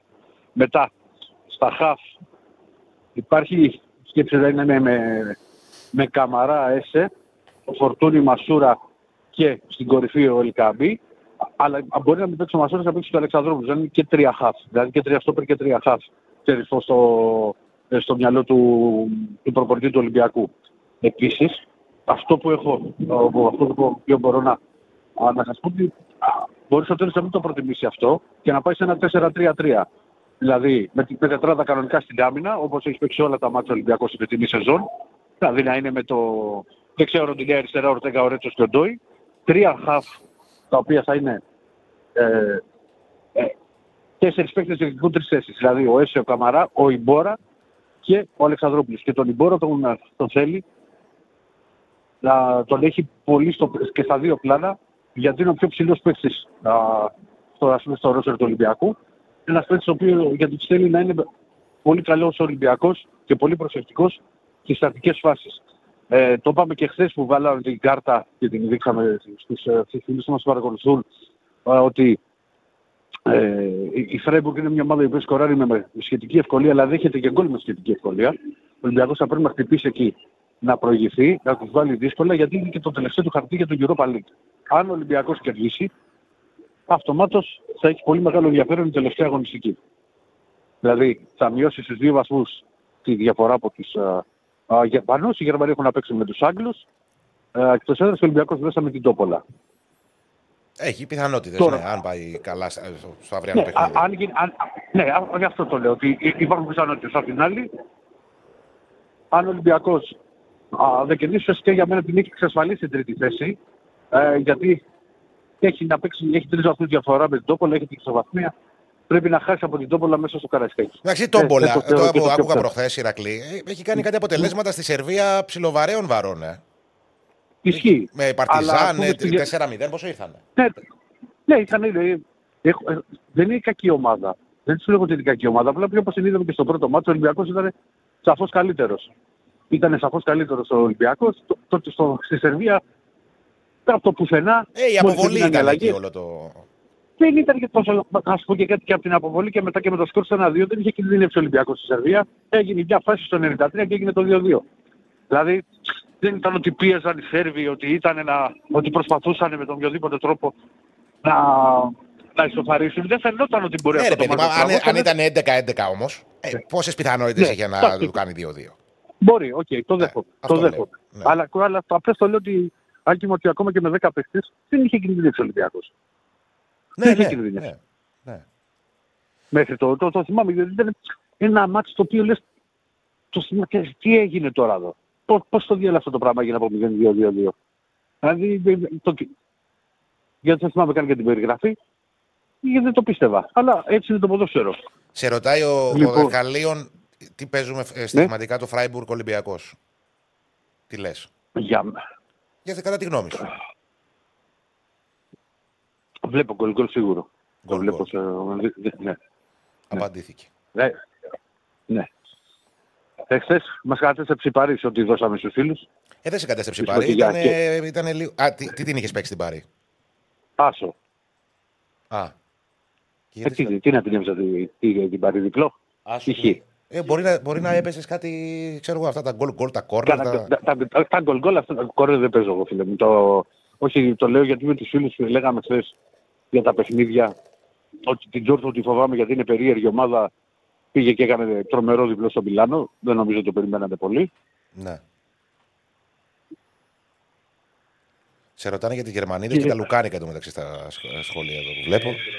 Δεν έχει Πού τα προλάβει. πήρε, δηλαδή, Τώρα Γερμανοί- δεν μπορώ να πω Τι; ε, το, τι, τι συμβαίνει με το κρύο. Δηλαδή μιλάμε για πάρα πολύ κρύο. Δηλαδή κρατώ τη, τη βαλίτσα και έχει προγαλώσει στο χέρι μου.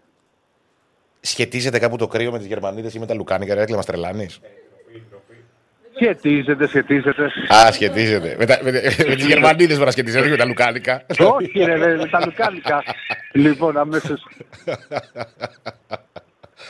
Ούτε ο Ηρακλής δεν προλάβει να φάει Λουκάνικο. Αφού πήγε τώρα το πρωί, έφτασε ο άνθρωπος. Στα τρένα και στο, στους σιδηροδρομικούς Το, σταθμού. θα, θα, θα στείλω εγώ, θα στείλω υλικό να είναι συντονισμένοι για την αυριανή, α, για την, α, στην αυριανή εκπομπή. Θα στείλω υλικό και από το Freiburg και βίντεο και ευτύχης μπλέτσας νούμερο 2 όπως έγινε και στο Λονδίνο. τα πάντα όλα. Απλά παιδιά πρέπει να σας κλείσω γιατί ήρθε το τρέντο, δι- δηλαδή πρέπει να πω μέσα. Καλό δρόμο, Ηρακλή μου. Να προσέχεις Έχει. και θα τα πούμε. Ναι, ναι. Τα φιλιά μας. Γεια, γεια. Λοιπόν, πάει και ο Ηρακλής. Πάει ο Τιμάτο, πάει και ο Ηρακλής. Α, φίλε, μαλάκα. Πάμε γιατί θα ρίξει πίτι τελίκια, δεν είναι. Αρχίζει να μας κράζει.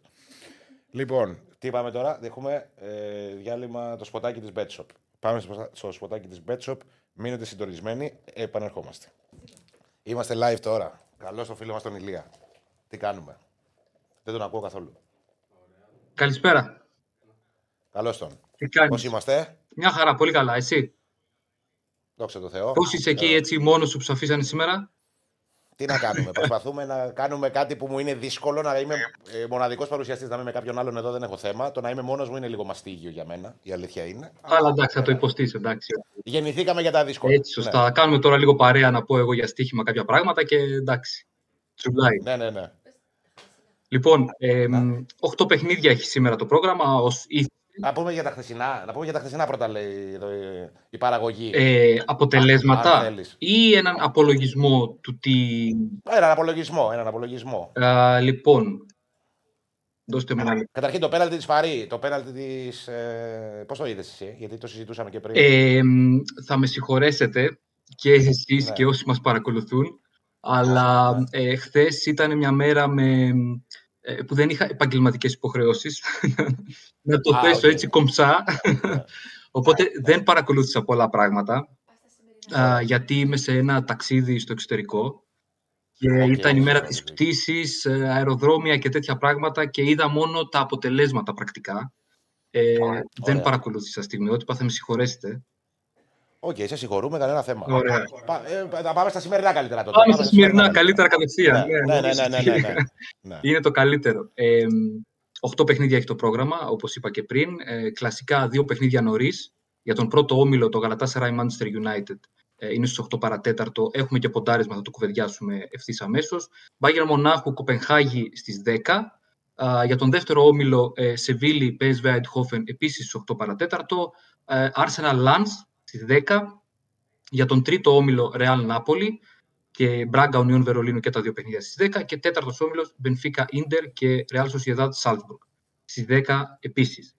Ε, το σημαντικό σε αυτό το σημείο είναι η πέμπτη αγωνιστική, να πούμε, πρώτη τελευταία των ομίλων. Άρα το, το σημαντικό και το πρώτο πράγμα που κοιτάμε για οτιδήποτε θέλουμε να ποντάρουμε είναι το κίνητρο των ομάδων και πώς πάνε ε, τα σενάρια πρόκρισης, ποια ομάδα έχει ελπίδες ακόμα για πρόκριση στην επόμενη φάση του Champions League, ποια ομάδα διεκδικεί την τρίτη θέση για να συνεχίσει το Europa League, για κάποιες είναι εξίσου σημαντικό απλά να έχουν μια συνέχεια στην Ευρώπη και ποιες φυσικά είναι καταδικασμένες και δεν, ε, δεν έχουν καμιά ελπίδα πρόκρισης. Από, τα, από τον πρώτο όμιλο, το Galatasaray Manchester United συγκεντρώνει πάρα πολύ μεγάλο ενδιαφέρον γιατί είναι ένα μάτς ε, τελικός για τη Manchester United κυρίως, που είναι φυσικά το μεγάλο όνομα του ομίλου και είναι αυτή η οποία απογοητεύει μέχρι στιγμής. Το γεγονός και μόνο ότι την, α, την βρίσκουμε στην τελευταία θέση του ομίλου με μόλις τρεις βαθμούς είναι κάτι που ε, δεν το περιμέναμε, παρότι γενικότερα βγάζει προβλήματα η Manchester United του Ten Hag από την αρχή της σεζόν. Οι τρεις βαθμοί είναι αυτοί που πήρε με την Κοπεχάγη με το. Το 1-0 στο Old Trafford, στο Κοπεχάγη και το χαμένο πέναλτι των Δανών στο τέλος. Πάρα πολύ σωστά, ναι. Ε, το, η Γαλατά Σαράι, ξεκινώντας από τους γηπεδούχους, έχει δείξει μέχρι τώρα ότι δεν φοβάται κανέναν αντίπαλο. Το έδειξε και στο Old Trafford φυσικά. Η μοναδική νίκη των Τούρκων είναι το 2-3 επί της Manchester United στο πρώτο παιχνίδι. Έδειξε εκεί ότι α, δεν θα φοβηθεί να βγει μπροστά, να παίξει το παιχνίδι της, να μείνει στο πλάνο της και να διεκδικήσει ό,τι καλύτερο μπορεί. Πήρε την νίκη, το καλύτερο, το ονειρικό από το συγκεκριμένο παιχνίδι. Το έδειξε και στο Μόναχο. Έχασε από την Bayern Μονάχου με 2-1 τα τέρματα των Βαβαρών σημειώθηκαν στο 80 και στο 86 από τον Χάρη Κέιν, πράγμα το οποίο καταδεικνύει πόσο δύσκολα έβαλε η ομάδα του Μπουρούκ στην αντίστοιχη του Τούχελ. Μείωσαν οι Τούρκοι με τον Μπακαμπού στις καθυστερήσεις, αλλά α, δεν είχαν ελπίδες, ε, νομίζω, να δει, δεν θυμάμαι αν έκαναν κάποια άλλη φάση να διεκδικήσουν και την ισοπαλία στο φινάλε. Δείχνουν λοιπόν ότι μπορούν να κοιτάξουν στα, α, στα μάτια και τους ε, μεγάλους. Η Manchester United δεν αποδεικνύει ότι είναι μεγάλη, ε, και είναι πολύ σημαντικό για την Γαλατά Σαράι το συγκεκριμένο παιχνίδι γιατί αν το κερδίσει πάει στους 7 πόντους, έχει 4 μέχρι τώρα, η Manchester United έχει 3. Αν το κερδίσει πάει στους 7, αν θεωρήσουμε δεδομένο θεωρητικά θα συμβεί κάτι τέτοιο, ε, εκπλήξεις γίνονται βέβαια, ότι η Κοπενχάγη θα χάσει στο Μόναχο από την Bayern, παρότι η Bayern έχει 12 βαθμούς, έχει καθαρίσει την πρόκριση, δεν έχει κανένα κίνητρο, αλλά είναι μια ομάδα η οποία δεν χαρίζεται. Το έχει αποδείξει ούκο λίγες φορές με την παρουσίαση του Champions League, ακόμα και αν α, δεν έχει κανένα κίνητρο βαθμολογικό. Α, είναι κοινική. Θα, θα, θα σκοράρει όσα περισσότερα γκολ μπορεί ε, ή τουλάχιστον για να εξασφαλίσει τη νίκη. Άρα θεωρούμε ότι σήμερα θα κερδίσει την Κοπενχάγη. Πάει λοιπόν η Γαλατά Σαράι στους 7. Εξασφαλίζει ε, την τρίτη θέση σίγουρα και έχει ένα συν 3 από την Κοπενχάγη για να πάει την τελευταία αγωνιστική στο Πάρκεν στη Δανία ε, να παίξει για δύο αποτελέσματα. Άρα και για την Γαλατάσερα είναι κομβικό το σημερινό παιχνίδι που μπορεί να τη εξασφαλίσει τη συνέχεια στην Ευρώπη είτε Champions League είτε Europa League. Απ' την άλλη για τη Manchester United είναι τελικός γιατί αν χάσει τελείωσε το Champions League θα κυνηγήσει μόνο μετά ε, το τι μπορεί να, να, να πετύχει με την Κοπενχάγη που θα θέλει καλύτερο αποτέλεσμα από εκείνη στο τελευταίο παιχνίδι.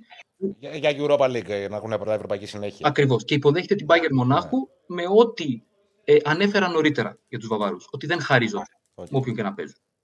Ε, η, η Γαλατά Σαράι, το οποίο θα μας βοηθήσει για το ποντάρισμα που θα δώσουμε, είναι ότι έχει 4 στα 4 γκολ, γκολ και over 2,5 στον όμιλο φέτος. Και τρία από αυτά, από τα 4, έληξαν με over 3,5 γκολ.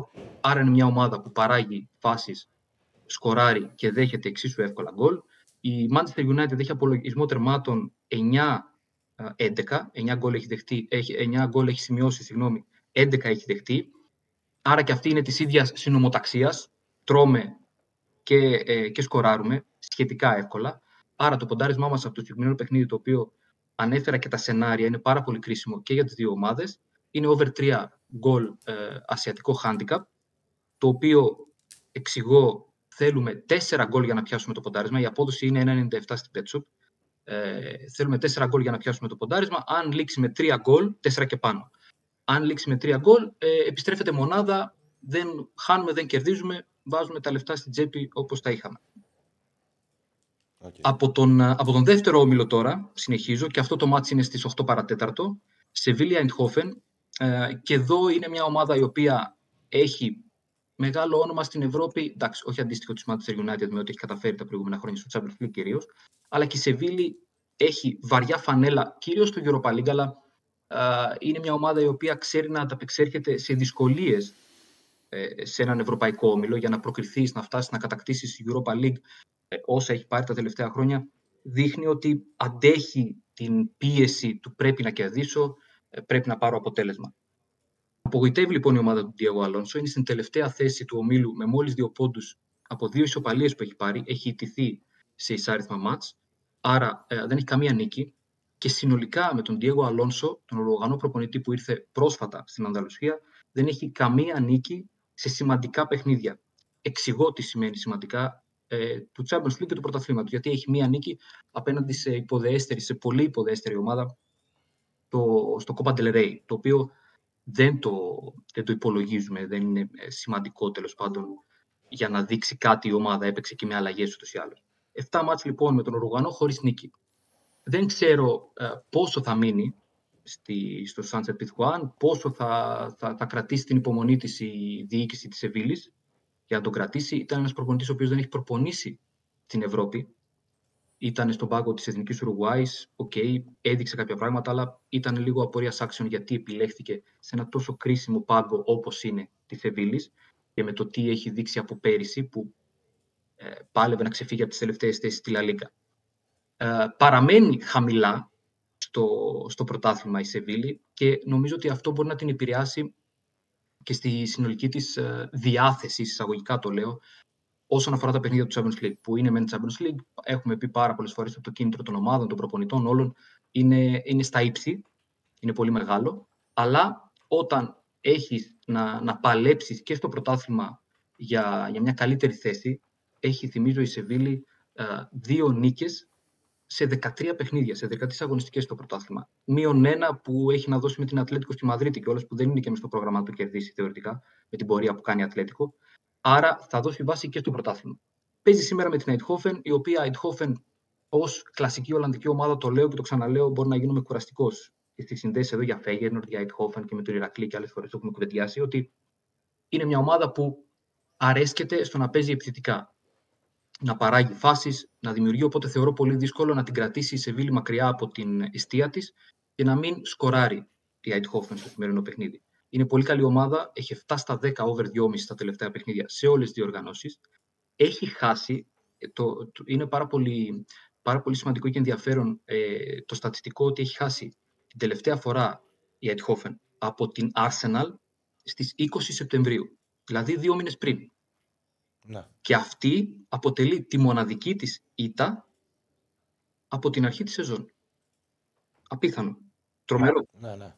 Άρα δεν αποκλείω σήμερα η Αντιχόφεν να καταφέρει να πάρει αποτέλεσμα στη Σεβίλη, αλλά η ανάγκη των Σεβιλιάνων να, να πάρουν μια νίκη, να διεκδικήσουν μια νίκη, δεν τους αρκεί η ισοπαλία. Η βαθμολογία του ομίλου ε, είναι η PSV Eindhoven έχει πέντε βαθμούς, τώρα είναι στη δεύτερη θέση γιατί υπερτερεί στην ισοβαθμία με τη Lans που έχει, που έχει επίσης πέντε. Και η Σεβίλη είναι τελευταία με δύο. Αν η Σεβίλη δεν κερδίσει, θεωρητικά ε, ναι, όχι, αν, αν δεν κερδίσει, ε, δεν, δεν έχει ελπίδες για Champions League. Θα κυνηγήσει μόνο την τρίτη θέση μετά για, για Europa League, το οποίο για Σεβίλη δεν είναι, ε, δεν είναι κακό να συνεχίσει το Champions League και ίσως να το κατακτήσει όπως έχει συνηθίσει να κάνει, αλλά ε, η ανάγκη του. Στο Europa, στο Europa να συνεχίσει. Ε, στο Europa, στο Europa, στο, ναι, ναι, στο Europa, ναι. Ε, άρα η ανάγκη τους να διεκδικήσουν την νίκη και το γεγονός ότι η Eindhoven είναι μια ομάδα που σκοράρει, μας οδηγεί σε ποντάρισμα goal-goal και over 2,5 συνδυαστικό σε απόδοση 2-0-6 στην Πέτσο. Και είναι δύο παιχνίδια που υπενθυμίζω γίνονται στις 8 παρατέταρτο νωρίς, άρα μπορούμε να τα συνδυάσουμε και σε μια διάδα, να κάνουμε ένα ταμείο και να ασχοληθούμε μετά με τα βραδινά. Από τα οποία βραδινά έχω ένα ποντάρισμα που κράτησε δηλαδή και ο Αριστίδης Χατζηγεωργίου, ο tipster μας στο betarades.gr. Από τον τρίτο όμιλο, το Braga Union Βερολίνου, είναι ο όμιλος ε, που συμμετέχουν η Real Madrid και η Νάπολη. Ε, κοντράρονται απόψε στο Σαντιάγο Περναμπέου. Η Real Madrid πρακτικά έχει καθαρίσει ε, την πρόκρισή της. Νομίζω ότι δεν θα έχει κανένα πρόβλημα και για την πρωτιά, ακόμα και δεν κερδίσει σήμερα την Νάπολη, γιατί έχει και τα προβλήματα τραυματισμών το τελευταίο διάστημα. Ε, το ποντάρισμά μας είναι από τον Braga Union Βερολίνου. Εδώ, ε, αρχικά αυτό που έχουμε στο μυαλό μας είναι ότι το Braga Union είναι μια μάχη τρίτης θέση. Αλλά υπάρχει μια πάρα πολύ καλή συγκυρία για την Braga που μπορεί να της, ε, να της δώσει την ευκαιρία να κυνηγήσει το όνειρο να προκριθεί στην επόμενη φάση του Champions League. Δηλαδή, παίζει, ε, έχει τρεις βαθμούς. Η μοναδική νίκη που έχουν κάνει οι Πορτογάλοι είναι στο πρώτο παιχνίδι με την Union Βερολίνου στο, στη Γερμανία, κέρδισαν 2-3. Η Union είναι στην τελευταία θέση με μόλις ένα πόντο, καμία νίκη, μία ισοπαλία και τρεις ήττες. Ε, άρα, θεωρητικά το φαβορή είναι η Μπράγκα, γιατί παίζει και εντός έδρας. Θα έχει το πλεονέκτημα του, την όθηση από τον κόσμο που θα πάρει. Αν κερδίσει σήμερα την ε, Union, το ποντάρισμά μας βέβαια είναι λίγο διαφορετικό, είναι στα γκολ, αλλά δεν αποκλείω και να κερδίσει η Μπράγκα. Αν λοιπόν τα καταφέρει, πάει στους 6 βαθμούς και αν θεωρήσουμε ότι η Real καταφέρει να κερδίσει την Νάπολη και την αφήσει στους 7, υπάρχει μια διαφορά ενός πόντου που ε, η Μπράγκα θα της δώσει, την, ε, οι 6 βαθμοί θα της δώσουν την ευκαιρία να, να καθαρίσει και μαθηματικά τη συνέχισή της στις ευρωπαϊκές διοργανώσεις γιατί θα προκριθεί στο Europa League. Και πάει τελευταία αγωνιστική στην Νάπολη να παίξει με του Παρτενοπαίοι με μόνο στόχο τη νίκη αλλά έχουμε δει πολλά πράγματα. Η Νάπολη, πολλές εκπλήξεις. Η Νάπολη άλλαξε πρόσφατα προπονητή. Θα δούμε λίγο πώς θα ανταπεξέλθει. Να τα παίξει όλα για όλα, ε, ακόμα και για την πρόκριση. Άρα είναι μια ευνοϊκή συγκυρία για την Πράγκα να κερδίσει σήμερα την Union, η οποία Union συνεχίζει να, να μην θυμάται τι σημαίνει νίκη. Έχει 15 παιχνίδια χωρίς νίκη. Απολύθηκε την προηγούμενη εβδομάδα ο Ουρς Φίσερ, ο οποίος είχε 14 παιχνίδια ε, χωρίς επιτυχία και ε, έκανε ντεμπούτο στην Bundesliga ο Νέναντ Μπιέλιτσα, ο Κροάτης, ο οποίος πήρε μια ισοπαλία εντός έδρας με την Augsburg, 1-1. Θετικό μεν το ξεκίνημα, αλλά το ότι μια ομάδα δεν έχει κερδίσει για 15 παιχνίδια, ε, καταλαβαίνουμε όλοι ότι υπάρχει σίγουρα πρόβλημα και στο κλίμα, την ψυχολογία, την αυτοπεποίθηση των παιχτών, ε, σε όλα μαζί. Ίσως αυτό βέβαια ένας καινούριο προπονητής να έχει καταφέρει να το αλλάξει, αλλά ήταν μια normal, μια μέτρια εικόνα με την, ε, με την Augsburg το Σαββατοκύριακο στο πρωτάθλημα. Θα δούμε πώς θα, ανταποκριθεί με, θα ανταποκριθεί με την Μπράγκα απόψε.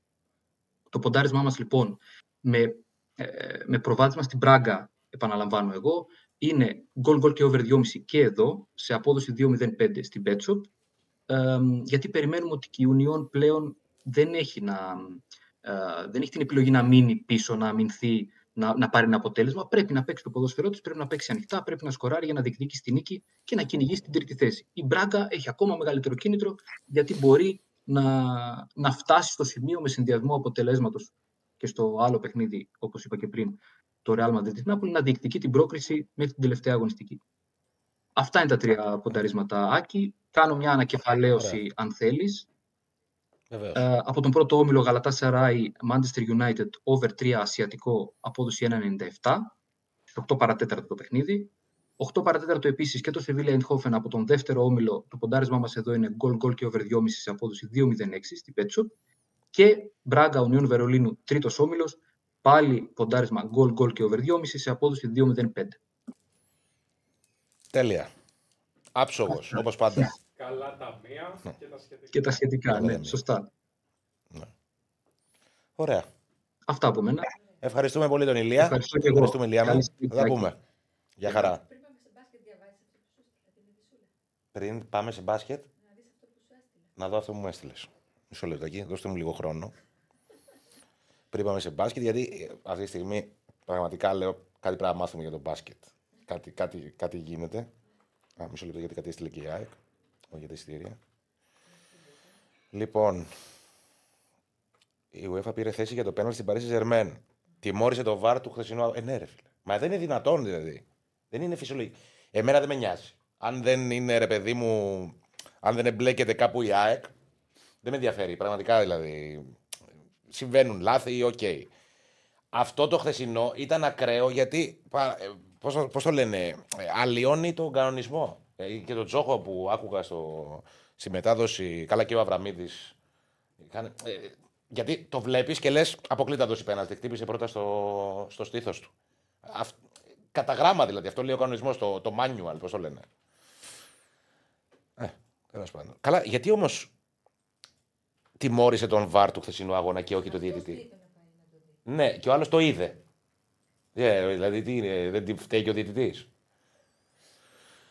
Λοιπόν, ε, Δευκαλίων, Άκης παρα... Άκη, παρακολουθείς την ΑΕΚ στο μπάσκετ ή δεν το έχεις καθόλου καλά με το συγκεκριμένο άθλημα; Όχι, δεν, δεν παρακολουθώ. Πάντα θέλω να κερδίζει η ομάδα, να πηγαίνει καλά, διαβάζω. Αλλά μέχρι εκεί, άντε να πέσω σε κανένα παιχνίδι, να δω το τελευταίο. Την τελευταία επίθεση. την τελε- Όχι, το τελευταίο πεντάλεπτο. Α πούμε στον... με τον Ολυμπιακό στο σεφ που μας φάξανε. Ε, είδα, τα... είδα τα τελευταία τέσσερα λεπτά. Με τον Παραθυναϊκό είδα το τελευταίο ένα λεπτό. Πολλά τα λεφτά ήταν χθες, λέει ο Μιχάλης. Με ρωτάνε σε ποιο μαγαζί πήγες και ξύνησες τα μούτρα σου στα Γιάννηνα με τον Τζακύρη. Τον Τζακύρη πήγα παραλίγο να μείνετε χωρίς ε, ρεπόρτερ άξιο στο FM. Έτοιμος ήμουν να τον πυροβολήσω, να ξέρεις. Με εξόντωσε. Δεν θυμάμαι σε ποιο μαγαζί ήταν, στα Γιάννενα. Δεν θυμάμαι. Πάντως ήταν ε, ανυπόφορο. Εντάξει, όλα καλά. Αδερφός του Τσακίρη, τον αγαπάμε. Ε, ήταν πέναλτι της Παρί, λέει ο Λούκι. Ε, εντάξει. Για όνομα του Θεού. Είπαμε. Χαχαχά, κλασικό Τσακίρης. Ναι, άστο, με, με διέλυση. Με διέλυση, πραγματικά. Πάμε να φάμε, πάμε να φάμε. Πλακωνόμαστε στις μπύρες. Πάμε να πιούμε και ένα ποτό. Να πιούμε ένα ποτό. Στα Γιάννενα ήρθαμε. Πάμε να πιούμε και ένα ποτό. Ε, πάμε να πιούμε και ένα μπουκάλι μετά μου λέει. «Μα, δεν θέλω να πιω μπουκάλι. Πήγα αυτά τα ρούμι, κοκακόλα. Ποιε μου λέει, σαν τζάι είναι. Του λέω δεν μ' άρεσε το τσάι. Με τα πολλά φεύγουμε κατά τις 3 το πρωί και μου λέει, Ε, τώρα μου λέει πάμε να ξαναφάμε. Μου λέει, πείνασα. Άστο με, ε, δηλαδή πραγματικά. Πάντα λέω δεν ξανάρχομαι μαζί σου και πάντα πάω με τον Τζαγκύρη. Τον αγαπώ και με αγαπάει κι αυτός. Αλλά εντάξει, είναι αυτή η σχέση μίσους, πάθους, οργής και αγάπης που έχουμε πάντα. Αδερφός. Και πάλι καταλήγεις να έχεις πει ένα μπουκάλι ρούμπι πάνω. Τι, ναι, ναι, είναι σαν τζάι. Ποιοι δεν το λέει; Μιλάω για Είναι τελευταία. κλασικός ο Τσακίρη με το ρούμι. Μόνο ρούμι πίνει, ρε. Μόνο ρούμι. Φαΐ, μπύρα, ποτό, φαΐ. Ωραίο σταυροδρόμι. Ναι, καλά ήταν. Ωραία περάσαμε. Κέρδισε και η ΑΕΚ. Ήσυχα. Πού πάμε τώρα, στον Αντουάν; Όχι, πρώτα κοντό. Πρώτα; Κοντό. Α, στο κοντό. Πάμε στο αγαπημένο μας μπάσκετ. Στη Σπυριάρα Μπάλα. Και στο, στον ιεράρχη του αθλήματος, Σπύρο Κοντό. Καλώς στον ιεράρχη του αθλήματος. Καλησπέρα, καλησπέρα. Άκου αυτά που Πώς λέγατε. είμαστε; Δεν, είναι, τουλάχιστον, δεν έχω παρακολουθήσει την υπόθεση με την Παρία, αλλά είναι τουλάχιστον αστείο να, να τιμωρηθεί ο VAR και όχι ο διαιτητή. Δηλαδή, Ε, ναι, μα δεν είναι. Αφού το είδε και ο διαιτητής και πήρε την απόφαση. μα ο διαιτητής περιμένει την απόφαση. Ο VAR απλά προτείνει. Δεν υπάρχει καμία απόφαση VAR. Ε, Ναι, κακό τον φώναξε όμως δεν, το έχει σημασία VAR. αυτό. Γιατί είναι. δεν έχει σημασία. Ο διαιτητής παίρνει την απόφαση. Ο VAR μπορεί να το φωνάξει. Ναι, οτιδήποτε. μαζί σου. Ο διαιτητής παίρνει την απόφαση, ο VAR μπορεί να του πει ε, έλα και δες ό,τι θες. Αν ο διαιτητής δεν πάρει την απόφαση, δεν υπάρχει τίποτα. Σωστά. Οπότε αυτός που Σωστά. φταίει είναι ο διαιτητής. Μετά είναι η ευθύνη του VAR για λάθος χρήση. Αλλά Φταίνε και οι δύο, για- θα σου πω γιατί. Έχεις δίκιο σε αυτό που λες για τον διαιτητή, αλλά βλέποντας τη φάση ο VAR, βλέπει ότι, ε, ότι υπά- υπάρχει, χτυπάει πρώτα στο, στο σώμα του και μετά στο χέρι. Οπότε θα έπρεπε αρχικά να συμφωνήσει με την αρχική απόφαση του διαιτητή που ήταν να μην ε, η μη υπόδειξη Κοίτα. πέναλτι. Ε, εδώ πρέπει να μάθουμε τι έχει γίνει ακριβώς. Γιατί υπάρχει δυνατότητα στο διαιτητή να ζητήσει αυτός να πάει να δει τη φάση. Υπάρχει στο εγχειρίδιο του υπάρχει και αυτό. Οπότε δεν ξέρουμε αν ο, Μαρτζίν, ο Μαρτσίνη έχει αποφασίσει να πάει αυτό στη φάση ή περιμένει την υπόδειξη του VAR. Οπότε έτσι όπως έχει γίνει η κατάσταση και να, με το γε- δεδομένο ότι έχει τιμωρηθεί ο VAR, υπάρχει η ένδειξη ότι ο VAR τον έχει φωνάξει. Οπότε το πρόβλημα για μένα είναι ο διαιτητής. Ναι. Ο διαιτητής έχει δει Ναι, δεν διαφωνώ, δεν διαφωνώ μαζί του σου. λέει πρέπει να συνεχίσουμε. Έχεις δει λάθος. Είναι ξεκάθαρο για μένα. Δεν διαφωνώ. τουλάχιστον. Από εκεί και πέρα, ναι. Αυτά είναι πράγματα που απασχολούν στους ποδοσφαιρικούς. Πώς φάνηκε ο Α, μπορεί να, μπορεί να τιμωρηθεί και ο διαιτητής. Απλά ο Βαρίστας ήταν, ήταν και σήμερα σε εμάς και τον έβγαλε. Α, OK. OK. Καλά, α, σε δύο παιχνίδια πάει, Ε, ναι. βαρύστες, ναι, δεν τρέχει. Βάρη, ναι, ναι, σωστά. Δεν κουράζονται πολύ, δεν τρέχουν, οπότε. Έτσι Ναι. είναι αυτά. Καπεγγέ- Τι γίνεται, Καπεγγέλε, πώς είδες, αυτό θέλω να μου πεις. τι είδα; Καπεγγέλε. Άγνωστο. Καλώς, Καλώς. καλώς, καλώς. Συγγνώμη, ένα λεπτό, ένα λεπτό, γιατί έχω μηνύματα εδώ πέρα του απεγνωσμένου και εκνευρισμένου λαού της ΑΕΚ. Μας έβαλαν πάλι την τσαρούχα με τον Προμηθέα. Παίξτε άσο τον Προμηθέα, τον Προμηθέα λένε. Για, γιατί αυτό το πράγμα δηλαδή; Δεν μπορούμε να ζητήσουμε εξαίρεση για την τσαρούχα. Έχουμε μια κόντρα με την τσαρούχα. Δεν έχω καταλάβει πού οφείλεται, αλλά έχουμε μια κόντρα. Ο ΣΑΕΚ. Γιατί ο Προμηθέας έχει πολύ καλή ομάδα παιχτάς, όχι γιατί παίζει σαν ρούχα, τέλος πάντων. Πάντως ο Προμηθέας έχει Ναι, πολύ ρε καλή φίλε, ένα λεπτό. Δεν λέω ότι θα παίξει τάσο, Ο- στη αλλά βαθμο- λέω ότι είναι πολύ Είναι καλή πάνω ομάδα. από την ΑΕΚ και την βαθμολογία ο Ναι, πάνω Προμηθέας. στην ΑΕΚ. Είναι πάνω από την ΑΕΚ, ε. Λοιπόν, ωραία, εντάξει. Ήταν νέα του μπάσκετ. Απλά ήθελα να μεταφέρουμε την, ε, την οργή του κόσμου για, τη, για την Τζαρούχα. Έχουμε θέμα. Δεν ξέρω, μας πολεμάνε. Όλοι. Κάτι γίνεται εκεί. Όλη την ΑΕΚ πολεμάνε. Όλους. Όλη την ΑΕΚ πολεμάνε, ναι. Ε. Δεν είναι άλλη ομάδα. Ρίξτε βολές στον προμηθέα. Σοριδών τα μηνύματα. Έχει πάρει φωτιά το τηλεφωνικό κέντρο της ώρας για σπορ που έλεγα. Πάμε, Γιάννη. Πάμε, Λοιπόν, πάμε. Ε, αύριο παίζει ο Ολυμπιακός και Παναθηναϊκός στο μπάσκετ. Ε, ο Ολυμπιακός έφυγε και για το Περκυπάτο με τον Μπαρτζόκα να τονίζει ότι η Μονακό είναι μια πολύ καλή ομάδα, διαθέτει πολύ δυνατή περιφέρεια, δηλαδή πράγματα που ξέρουμε και ότι ο Ολυμπιακός θα πρέπει να είναι πάρα πολύ συγκεντρωμένος στο αμυντικό κομμάτι, να είναι συμπαγής, ούτως ώστε να μπορέσει να τα βγάλει πέρα με τον Μάικ Τζέιμς, τον Τζόρνταν Λόιντ, τον Έλι Οκόμπο, με όλους αυτούς τους παίκτες που έχει στην ε, περιφέρεια η Μονακό. Για τον Πετρούσεφ, αυτό που τόνισε είναι ότι δεν είναι ένας παίκτης για ένα ματς και αν ήταν έτοιμος θα τον είχε συμπεριλάβει στην αποστολή, αλλά τον απέκτησε με μεγαλύτερη προοπτική, ούτως ώστε να μπορέσει να βοηθήσει την ομάδα στο άμεσο μέλλον. Πιθανότητα με τη Real Madrid της, ε, θα είναι διαθέσιμος ο νέος power forward center ε, του Ολυμπιακού, ο οποίος ήρθε στην Ελλάδα χθες. και από εκεί και πέρα τόνισε ότι είναι αρκετά ευχαριστημένος με τον ε, Ναζ Μήτρου-Λονγκ, ε, τον νέο παίκτη των Ερυθρόλευκων, και αυτός δεν έχει βέβαια δικαίωμα συμμετοχής από το νέο έτος θα μπορέσει να παίξει στην Ευρωλίκα, θα μπορέσει να παίξει το ελληνικό πρωτάθλημα μόλις παραλάβει και το ελληνικό διαβατήριο. Από εκεί και πέρα, ο Γιαννούλης Λαρεντζάκης μίλησε για τον Μάικ Τζέιμς και είπε ότι είναι ένα έξτρα κίνητρο να αγωνίσει απέναντι σε τέτοιους παίκτες και σίγουρα θα δώσει μια ιδιαίτερη βαρύτητα στο πώς θα προσπαθήσει ο Ολυμπιακός να τον ε, εξουδετερώσει τον ε, πρώην ε, στάρ του Παναθηναϊκού. Να επισημάνουμε ότι η Μονακό έπαιζε χθες και νίκησε πολύ δύσκολα την Λεμάν εκτός έδρας με 95-84, οπότε ίσως να είναι και λίγο πιο κουρασμένοι από τους Ερυθρόλεπτου που είχαν λίγες περισσότερες μέρε ξεκούραση. Και αυτό θα είναι κάτι το οποίο πρέπει να το δούμε και πώς θα βγουν και πώς θα διαχειριστούν την ενέργειά τους οι πυρεώτε προκειμένου να καταφέρουν να πάρουν το θετικό αποτέλεσμα. 8 η ώρα την Πέμπτη είναι ο αγώνας του Ολυμπιακού. Μία ώρα και ένα τέταρτο αργότερα στις 10 παρατέταρτο ο Παναθηναϊκός φιλοξενείται από την Παρτίζαν κόντρα στον Ζέλμιρο Μπράτοβιτ σε ένα πάρα πολύ δύσκολο παιχνίδι και για τους πράσινους που θα κληθούν μετά τις τέσσερις διαδοτικέ νίκες στην Ευρωλίγκα να πάρουν ε, μία ακόμα που θα τους εδραιώσει κοντά στην, μέσα στην εξάδα και κοντά στην τετράδα ούτως ώστε να έχουν καλές πιθανότητες ε, για να βρίσκονται στο τέλος της κανονικής περίοδου στις πρώτες έξι θέσεις που δίνουν απευθείας ε, εισιτήριο για τα play-off γιατί εισιτήριο δίνουν και δύο θέσεις από το 7 έως το 10 με τα περιβόητα play-in. Χθες η Μακάμπη έχασε πάρα πολύ εύκολα από τη Real Madrid με 99-70 σε ξαναβολής αγώνα για την Ευρωλίγα με την Real να ξεκινάει εκπληκτικά με 36-21 η πρώτη περίοδος, 36 πόντους σε 10 λεπτά για την Real. Οι υπόλοιπες ελληνικές ομάδες παίζουν σήμερα. Δεν είχαμε χθες κάποια άλλη ελληνική ομάδα στο Eurocup και στο Champions League με την ΑΕΚ να έχει ρεπό. Αυτή που αγωνίζονται στο Champions League είναι σήμερα ο Πάουκ με την Benfica στις 7.30 και ο Προμηθέας που φιλοξενείται από τη Ρίτας στις 9 και 4. Το ΠΑΟΚ θεωρητικά έχει εύκολο έργο και μπορεί να νικήσει πολύ εύκολα την Benfica αν είναι σοβαρός. Θα έχει τις επιστροφές του Μπελιάουσκα και του Γκίλμορ, δύο πολύ χρήσιμων παικτών που θα μπορέσουν να του δώσουν μεγαλύτερο βάθος στο rotation του. Και γενικότερα ο ΠΑΟΚ, αν πάρει αυτό το αποτέλεσμα, θα είναι αγκαλιά με την πρόκριση στην επόμενη φάση, κάτι το οποίο ισχύει και για τον Προμηθέα που έχει σαφώς πιο δύσκολη αποστολή κοντά σε μια ομάδα από την Λιθουανία που είναι πάρα πολύ σκληρή και μπορεί να του δημιουργήσει ε, σημαντικά προβλήματα. Έχουμε και Eurocup με τον Άρη να αγωνίζεται στην Ιταλία με την Τρέντο σε 9.30 με πολλά προβλήματα πάει στην Ιταλία ο Άρης καθώς δεν υπολογίζεται ο Γκάλινα, δεν υπολογίζεται και ο Τολιόπουλος με πρόβλημα της τελευταίας στιγμής. Υπάρχει το, το τραυματισμό του Σανόκο, του Forward, οπότε με αρκετά θέματα και στην ε, περιφέρεια η κίτρινη, οπότε ε, τα πράγματα θα είναι σχετικά δύσκολα στην ε, Ιταλία. Αν θες να βάλουμε μια τζούρα και για NBA και για εθνική ομάδα, καθώς είχαμε και την κλήρωση για το προολυμπιακό τουρνουά και η εθνική μας είναι στο όμιλο με την Αίγυπτο και τη Δομινικανή Δημοκρατία και θα διασταυρώσει με τον όμιλο της Σλοβενίας, της Νέας Ζηλανδίας και της Κροατίας στο προολυμπιακό που θα φιλοξενηθεί στο στάδιο Ειρήνης και Φιλίας από τις 2 έως 7 ε, Ιουλίου.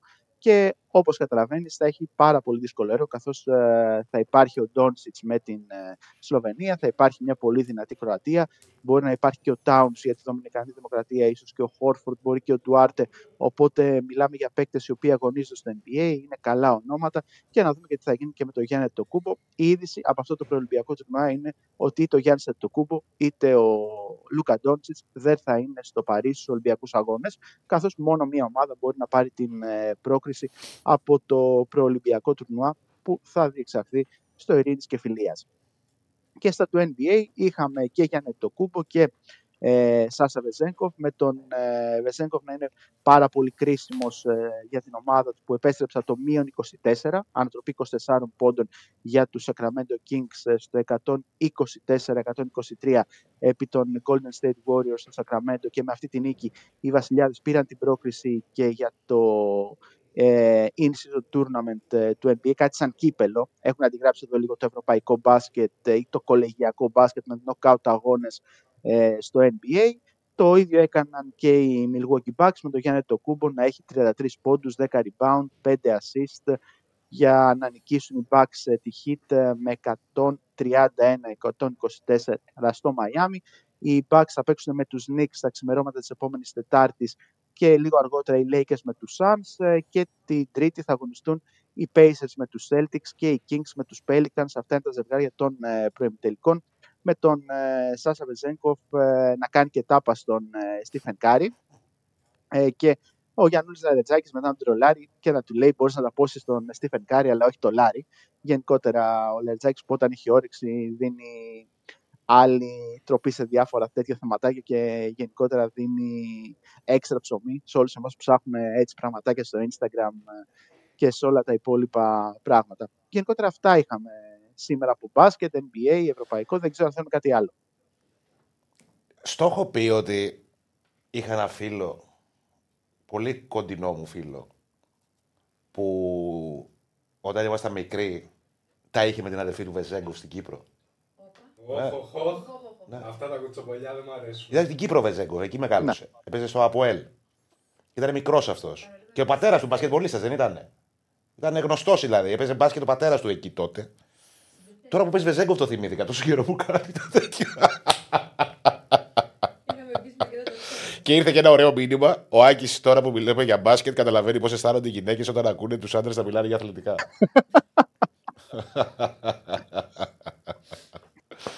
λοιπόν, αυτά Σπύρο μου. Εντάξει, OK. Okay. Σε ευχαριστούμε πάρα πολύ. Αφού έχει ρεπό και η ΑΕΚ σήμερα η Βασίλισσα της Ευρώπης. Δεν έχει καμία χωρία. Δεν υπάρχει λόγος να σε κρατήσουμε άλλο. Ναι. Ε... Δεν έχω κανένα ενδιαφέρον για τον μπάσκετ αυτή την εβδομάδα από την επόμενη εβδομάδα. Όχι, okay, το Σαββατοκύριακο λοιπόν με το Προμηθέα. ναι, ναι, ναι. Τα φιλιά μας. Για χαρά. Γεια. Φίλε, δεν έχει ban η ΑΕΚ. Κάτι γίνεται με τα, με τα ban έχουμε τέτοιο, είμαστε πρώτοι. Οι ωραίοι έχουν χρέη. Πάντα. Πείτε στο Γεωργίου να κόψει την κλάψα, ειδικά για την μπασκετική ΑΕΚ που έχει πιο πολλά ban απ' τους οπαδούς της. Αυτό τι είναι. Πάω λογικά. Εντάξει. Οκ. Δεν κόψουμε την κλάψα. Πάμε στον Αντώνη. Ναι. Ε, μιλάνε μεταξύ τους, δεν μπορώ να διαβάσω κάτι στα συγκεκριμένα μηνύματα. Για τα ban της ΑΕΚ. Ε, Βασίλισσα τη Ευρώπη είναι γιατί έφερε το πρώτο ευρωπαϊκό τίτλο στην Ελλάδα η ΑΕΚ. Και άμα είσαι ΠΑΟΚ, κέρδισε και τον ΠΑΟΚ το Σάββατο. Έτσι είναι αυτό. Ε, το 25. Το... Μιλάνε μεταξύ τους. Δηλαδή δεν μπορώ να διαβάσω τα μηνύματα. Τώρα εδώ κράζονται. Τι να διαβάσω; Το μπάσκετ είναι στα αθλητικά; Μπαίνει σε αυτή την κατηγορία. Ναι. Ο Αντώνης που είναι στη Γερμανία, έχει πάει; Στο δρόμο. Στον δρόμο είναι και ο Αντώνης. Ο Αντώνης στον δρόμο. Ο Δεσίλας στον αέρα. Ο Ηρακλής στα τρέλα. Αυτό είναι κοπή. Η ΑΕΚ έχει ξεχρεώσει λέει στον μπαν. Δεν ξέρω τι γίνεται παιδιά με τα μπαν. Αλήθεια, δεν, πραγματικά δεν ξέρω. Δεν έχω ιδέα. Πού να ξέρω.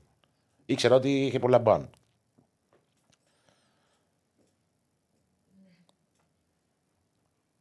Πάμε Αντώνη Τσακαλέα.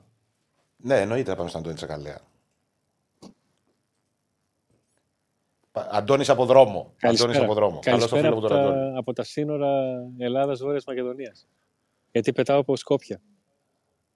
Όντως. Ε, ναι, γιατί όταν έψαξα εισιτήριο, το εισιτήριο από Θεσσαλονίκη έβγαινε γύρω στα 280 ευρώ και από Σκόπια έβγαινε 75. και μου φάνηκε λίγο πιο, Ναι. μου φάνηκε λίγο πιο προσιτό. Ένα κλικ. ένα κλικ, ναι, ναι, ένα κλικ, ένα κλικ. Αυτό, αυτό. Τσακαλέας Σκόπια. Ο Ντεσίλας Ισπανία. Αντίπα Γερμανία. Δηλαδή δεν, δεν υπάρχει αυτή η εκπομπή. Δεν- Είναι δηλαδή πιο international από ποτέ. Τι γίνεται, Αντουάν; Λοιπόν, ε, περιμέναμε να δούμε τα τελευταία νέα από την προπόνηση. Ε, μεταφέρω μια πληροφορία για την οποία δεν την έχω διασταυρώσει, αλλά παίρνω το ρίσκο να την μεταφέρω ότι ε, υπάρχει θέμα με τον Μπάμπα ότι δεν θα είναι στην διάθεση του Ρασβάν Λουτσέσκου. Αυτές ήταν οι τελευταίες πληροφορίες ε, λίγο πριν ξεκινήσει η προπόνηση και κατά τη διάρκεια. Απλά περιμένουμε να δούμε αν αυτό θα επιβεβαιωθεί. Ε, ένα θέμα που ήταν το μοναδικό ζήτημα συζήτησης για τον, ε, για τον ΠΑΟΚ, για την εδεκάδα, γιατί είναι ένας παίκτης κομβικός βάσει του τρόπου παιχνιδιού του. Με δεδομένο λοιπόν ότι δεν θα είναι στην, στην ενδεκάδα, ο, ο Ράφα Σοάρε ήταν αυτός που θα πάρει το, την αριστερή πλευρά. Και με να δούμε πώς θα δομήσει την, ε, την υπόλοιπη αμυντική του γραμμή ο Ρασβάν Τσέσκου. Αν δηλαδή θα πάει με τον Βιερίνια στα δεξιά και με δύο εκ των ε, Κετζιόρα, Έκογκ και Μιχαηλίδη και ε, Κουλιαράκη στο κέντρο της άμυνας, ή αν θα δούμε τον Κετζιόρα στα δεξιά και τον Κουλιαράκη με τον Έκογκ στο κέντρο αυτής. Στον αφορά τη μεσαία γραμμή, έχω την εντύπωση θα δούμε τον ε, Μέιτε με τον Οσντόεφ. Μέσω επιθετικά τρεις από τους Τάισον, Ζήφκοβιτς, Κωνσταντέλια και Ντεσπότοφ και στην κορυφή της επίθεσης τον ε, Άλλη Σαμάτα. Για τους λάτρες της στατιστική και των παραδόξων, στις 30 Νοεμβρίου 2011 η βαθμολογία στο ελληνικό πρωτάθλημα ήθελε τον Παναθηναϊκό πρώτο, την, ε, τον Ολυμπιακό δεύτερο και την ΑΕΚ τρίτη. Ο Πάουκ Το 2011. το 2011. 30 Νοεμβρίου του 2011. Ναι. Και τότε ο Πάουκ με Ρουμάνο τεχνικό, με τον επιθετικό του να, Μόλονι. ναι, με τον επιθετικό του να φοράει το 33 όπως τώρα ο Σαμάτα, με, τρα, Κλάους. με τραυματία το αριστερό μπακ, το Λίνο, και με Λίνο. Πολωνό αμυντικό στην- στο ρόστερ του, τότε είχε το Σνάουτσε, τότε και Τζιόρα, είχε πάει στο Λονδίνο και είχε κερδίσει 2-1 την, ε, την Τότενα. Είναι Αυτό δεν είναι λάτρης στατιστικής, αυτό είναι. ε, ε, Έχουν ενωθεί όλοι οι ψυχαναγκαστικοί όλου του πλανήτη και είναι ναι, πάω. ναι, ναι. Δηλαδή, εντάξει. ε, αυτό. Ωραίος, ωραίος. Κόσμο; Ε, υπάρχουν πληροφορίες ότι στην, στη Φραγκφούρτη θα βρίσκονται πάνω από 6.000 Έλληνες. Το πόσοι από αυτούς θα έχουν εισιτήριο; Ή το πόσοι από αυτούς θα καταφέρουν τελικά να μπουν στο γήπεδο είναι ερωτηματικό. Ε, γιατί υπάρχει μια διάθεση αρκετών Γερμανών να, να το πω έτσι κοψά, να μοσχοπουλήσουν το εισιτήριό τους ή το διαρκεία στους Έλληνες για ένα παιχνίδι. Θέλουν προσοχή αυτά τα πράγματα. Ε, δεν ξέρω το κατά πόσο θα μπορεί να υπάρξει αυτή η συνύπαρξη. Γιατί στο εξωτερικό έχουμε δει διάφορες διάσπαρτους οπαδούς, αλλά δεν ξέρω πώς θα λειτουργήσει αυτό. Ε, με- Και είναι και επικίνδυνο γήπεδο Έλληνες. αυτό. Δεν είναι; Ε, Κοίταξε, η, τα παιδιά της Άιντρακτ δεν είναι και τα καλύτερα. Δηλαδή, για παράδειγμα, στην Αυτό, Ευρώπη η ακριβώς. Άιντρακτ έφαγε μπαν και απαγορεύτηκε να πάρει εισιτήρια για το παιχνίδι στη Σκωτία με την Αμπερντίν, τελευταία αγωνιστική. Δεν είναι και τα καλύτερα παιδιά. Το δείγμα ότι στην Θεσσαλονίκη ήρθαν και δεν έγινε τίποτα, δεν μπορείς να πεις ένα δείγμα γραφής ότι ήρθαν 2.000 άτομα ε, σε μια εκδρομή και δεν κάναν τίποτα, από το να βρίσκονται εντός έδρας, να το πω έτσι, εντός εκτός αγωγικών. Γιατί και οι Άιντραχτ, οι οπαδοί τους έχουν κάποια θέματα μεταξύ τους. Πρόσφατα έγιναν μεγάλα επεισόδια πριν το Άιντραχτ στο Στουτγκάρδη με 80 ε, φιλάθλου του Στουτγκάρδη και 100 αστυνομικούς να έχουν τραυματιστεί. Με επεισόδια ανάμεσα στους φιλάθλους της Στουτγκάρδη, λέω, της Άιντραχτ. Σε επεισόδια ανάμεσα στους- Μεταξύ τους τσακωθήκαν. ε, επεισόδια με την αστυνομία. Για κάποια Α, θέματα οκ. που είχαν με αστυνομία, κάποιους ελέγχους, κάτι, κάτι δικά Ναι, τους ναι. τέλος πάντων. Όλα αυτά. Ε, Μπορεί να μεταξύ κάποιων συνδέσμων του ΠΑΟΚ και κάποιων Γερμανών να υπάρχει μια, ένα, μια συνεννόηση τέλος πάντων, αλλά αυτό δεν ισχύει για. Πάγωσε ο Αντουάν. Αντουάν είχαμε. Α, τώρα ξεκόλλησες. Ε, Χάθηκες για λίγο. Ε, κόλλησε λίγο. γιατί δέχτηκα τηλεφώνημα γι' αυτό από κάποιον που δεν. Α, OK. OK. Ναι. ε, ναι, εντάξει. Πρέπει να είναι προσεκτικός ο κόσμος του ΠΑΟΚ που θα είναι εκεί και ιδίως οι μεμονωμένοι οπαδοί του ΠΑΟΚ γιατί αυτοί που είναι οργανωμένοι θα είναι όλοι μαζί. Οκ, ε, υπάρχει μια ασφάλεια γενικότερη. Για αυτούς που είναι μόνοι τους και έχει πολύ κόσμο ο ΠΑΟΚ από ό,τι ξέρω. Πάντα μου έκανε εντύπωση αυτό Είμα- στη Γερμανία. Υπάρχει ένα Ε, Υπάρχει ένας μεγάλος όγκος οπαδών που ξεκίνησε Ναι. οδικό από την Θεσσαλονίκη. Υπάρχουν οπαδοί που πηγαίνουν αεροπορικώ με εκδρομή. Υπάρχουν αρκετοί μεμονωμένοι που έχουν επιλέξει όπως το δρομολόγιο που έχω επιλέξει εγώ για παράδειγμα. Γιατί όλοι πλέον είναι πολύ εύκολο να ψάξεις και να βρεις εισιτήρια και να δεις τι σε βολεύει και το πώς θα μετακινηθείς. Στην ε, Φραγκφούρτη έχει χιονίσει, αλλά το, το να χιονίσει εκεί είναι μια μέρα στη δουλειά, να το πω έτσι το εικόν, δηλαδή οι δρόμοι δεν έχουν κάποιο πρόβλημα. Γιατί και εγώ αυτό σκέφτηκα και το πρώτο πράγμα μου λένε εντάξει, εκεί λέει όχι θα περιμένουμε, τα έχουμε δεδομένα. Δηλαδή χιονίζει και λέμε άντε, το επιτέλους όχι επειδή χαιρόμαστε, αλλά επειδή εντάξει είναι κάτι το οποίο το ξέρουμε, το ζούμε. Κοίτα, δεις, ο, ο, ο αντίπας που έφτασε τώρα στη Γερμανία, σε ποια πόλη είναι ο Ηρακλής; Ήταν, δεν θυμάμαι σε ποια πόλη έφτασε με το αεροπλάνο για να πάρει το τρένο. Ε, που δεν είναι κριτήριο ο Αντίπας. Δηλαδή, ο Αντίπας για να θεωρεί φυσιολογική τη θερμοκρασία πρέπει να είναι στους μείον 2 η θερμοκρασία. Ε, και είχε ξυλιάσει. Οπότε αυτό δείχνει τι σας περιμένει και εσάς. Ωραία. Ε, δεν το είπε κάποιος φυσιολογικός, το είπε ο Ηρακλής, γι' αυτό το λέω. Δηλαδή που κάνει και εμένα εντύπωση. Άμα το έλεγε ο Ντεσίλας, θα σου έλεγα: Οκ, κάνει ένα ανεκτό κρύο, ας πούμε, στην Ευρώπη. ε, εντάξει. Ναι. Εντάξει, Αντουάν μου, θα αφήσουμε. Okay. Καλό ταξίδι, καλό δρόμο. Είστε καλά, καλή συνέχεια. Και θα τα πούμε. Προσοχή. Γεια χαρά. Να διαβάσω κανένα μηνυματάκι. Να παίξουμε ε, σκόρερ τον Κατσίνοβιτς, μου είπε κάποιος, για το αυριανό παιχνίδι με την Brighton. Ε, θα ξεκινήσει βασικός ο Κατσίνοβιτς, φαντάζομαι. Όχι, φαντάζομαι, σίγουρα θα ξεκινήσει. Ε, δεν έχει πάρει ΑΕΚ τα γκολ, του τα γκολ που περίμενε από τον Κατσίνοβιτς φέτος και τις τελικές πάσει που περίμενε. Δεν είναι τόσο καλά, δεν έχει πολύ καλές αποφάσεις. Όμως νομίζω ότι κάποια στιγμή θα λυθεί και επειδή είναι του. όχι του ύψου του βάθους, είναι λίγο άδικο αυτό. Είναι ένας παίκτης, ρε παιδί μου, που από εκεί που λες ότι δεν έχει δώσει αυτά που περίμενε η ΑΕΚ, ξαφνικά μπορεί να κάνει ένα μπαμ και να τα δώσει. Μακάρι να είναι αύριο αυτή η φορά ή τον αγώνα της τελευταίας αγωνιστικής με τον Άγιαξ. Να είναι στην Ευρώπη, εν πάση περιπτώσει. Το να χιονίζει εκεί είναι σαν να βάζει ο Τσάρτας ένα ποτήρι με νερό. Ναι, εντάξει. Είναι πιο. Ε, κρύο, ρε φίλε, στη Γερμανία πάνε. Πού πάνε; Λογικό δεν είναι. Εντάξει, αν και ο Αντώνης τώρα από Βόρεια Ελλάδα. Δεν είναι. Είναι εξοικειωμένοι τώρα αυτοί σε αυτά. Στα Γιάννενα να δεις κρύο. Το Σάββατο το βράδυ. Σάββατο βράδυ.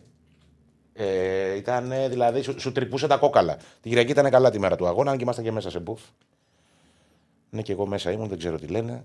Μπορούμε να πάρουμε λίγο πάνω κάτω τα μηνύματα για να βλέπω τίποτα. Γιατί βλέπω κάτι ε, που μου μιλάνε μεταξύ τους. Και εγώ μέσα ήμουν. Πάμε Νίκο Παπαδόπουλο.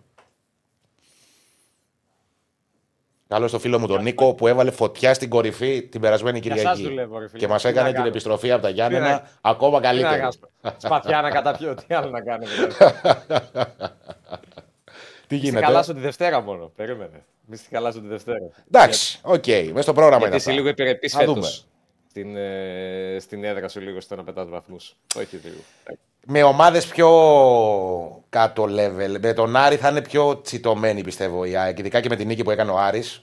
Δηλαδή η ΑΕΚ χάνει βαθμούς με τον Παρσεραϊκό. Και με τον Ολυμπιακό δεν έχασε. Φυσικά. Ναι, εντάξει. Ναι, έχασε και με τον Ολυμπιακό. Αλλά θέλω να σου πω είναι πιο επιρρεπή. Τα υπόλοιπα ντέρπι τα κέρδισε και με τον Πάο και με τον Παραθυναϊκό. Είναι πιο επιρρεπή σε, σε, μικρά, σε πιο μικρά παιχνίδια, πιο κάτω ταχύτητας. Το μάτσο με τον Άρη για μένα δεν είναι ποτέ. Εντάξει, έτσι κι αλλιώς νομίζω με, την, με τον Πασαριακό και όλα θυμάμαι. Εντάξει, ο Αλμίδα μόνο τα δοκάρια δεν άλλαξε σε εκείνο το παιχνίδι. Οπότε έπαιξε ρόλο και το.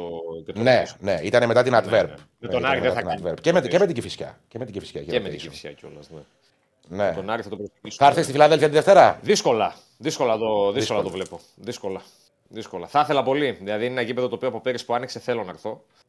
Ε, ε, θα έχεις την ευκαιρία και του κυπέλου με, την, με τον νέο χρόνο τελικά. Εκεί ναι, ενδεχομένως να, το, να το δούμε. Είναι, ναι. και διαφορετικά μάτς. Με όσοι έχω μιλήσει πάντως για την Νέα Φιλαδέλφια, δηλαδή και προπονητές που έχω μιλήσει και με παίχτες, μου λένε η ακουστική γενικά και το κλίμα δεν είναι τόσο εύκολο για τον αντίπαλο. Όχι. Ναι. Είναι δύσκολο επίπεδο γιατί έχει το στέγαστρο και κρατάει τον ναι, ήχο ναι, μέσα. Ναι. Είναι, παιδί μου, δύσκολη, είναι δύσκολη πίστα για τον Άρη. Εντάξει, είναι... Αλλά είναι ωραίο γήπεδο δηλαδή και, ναι.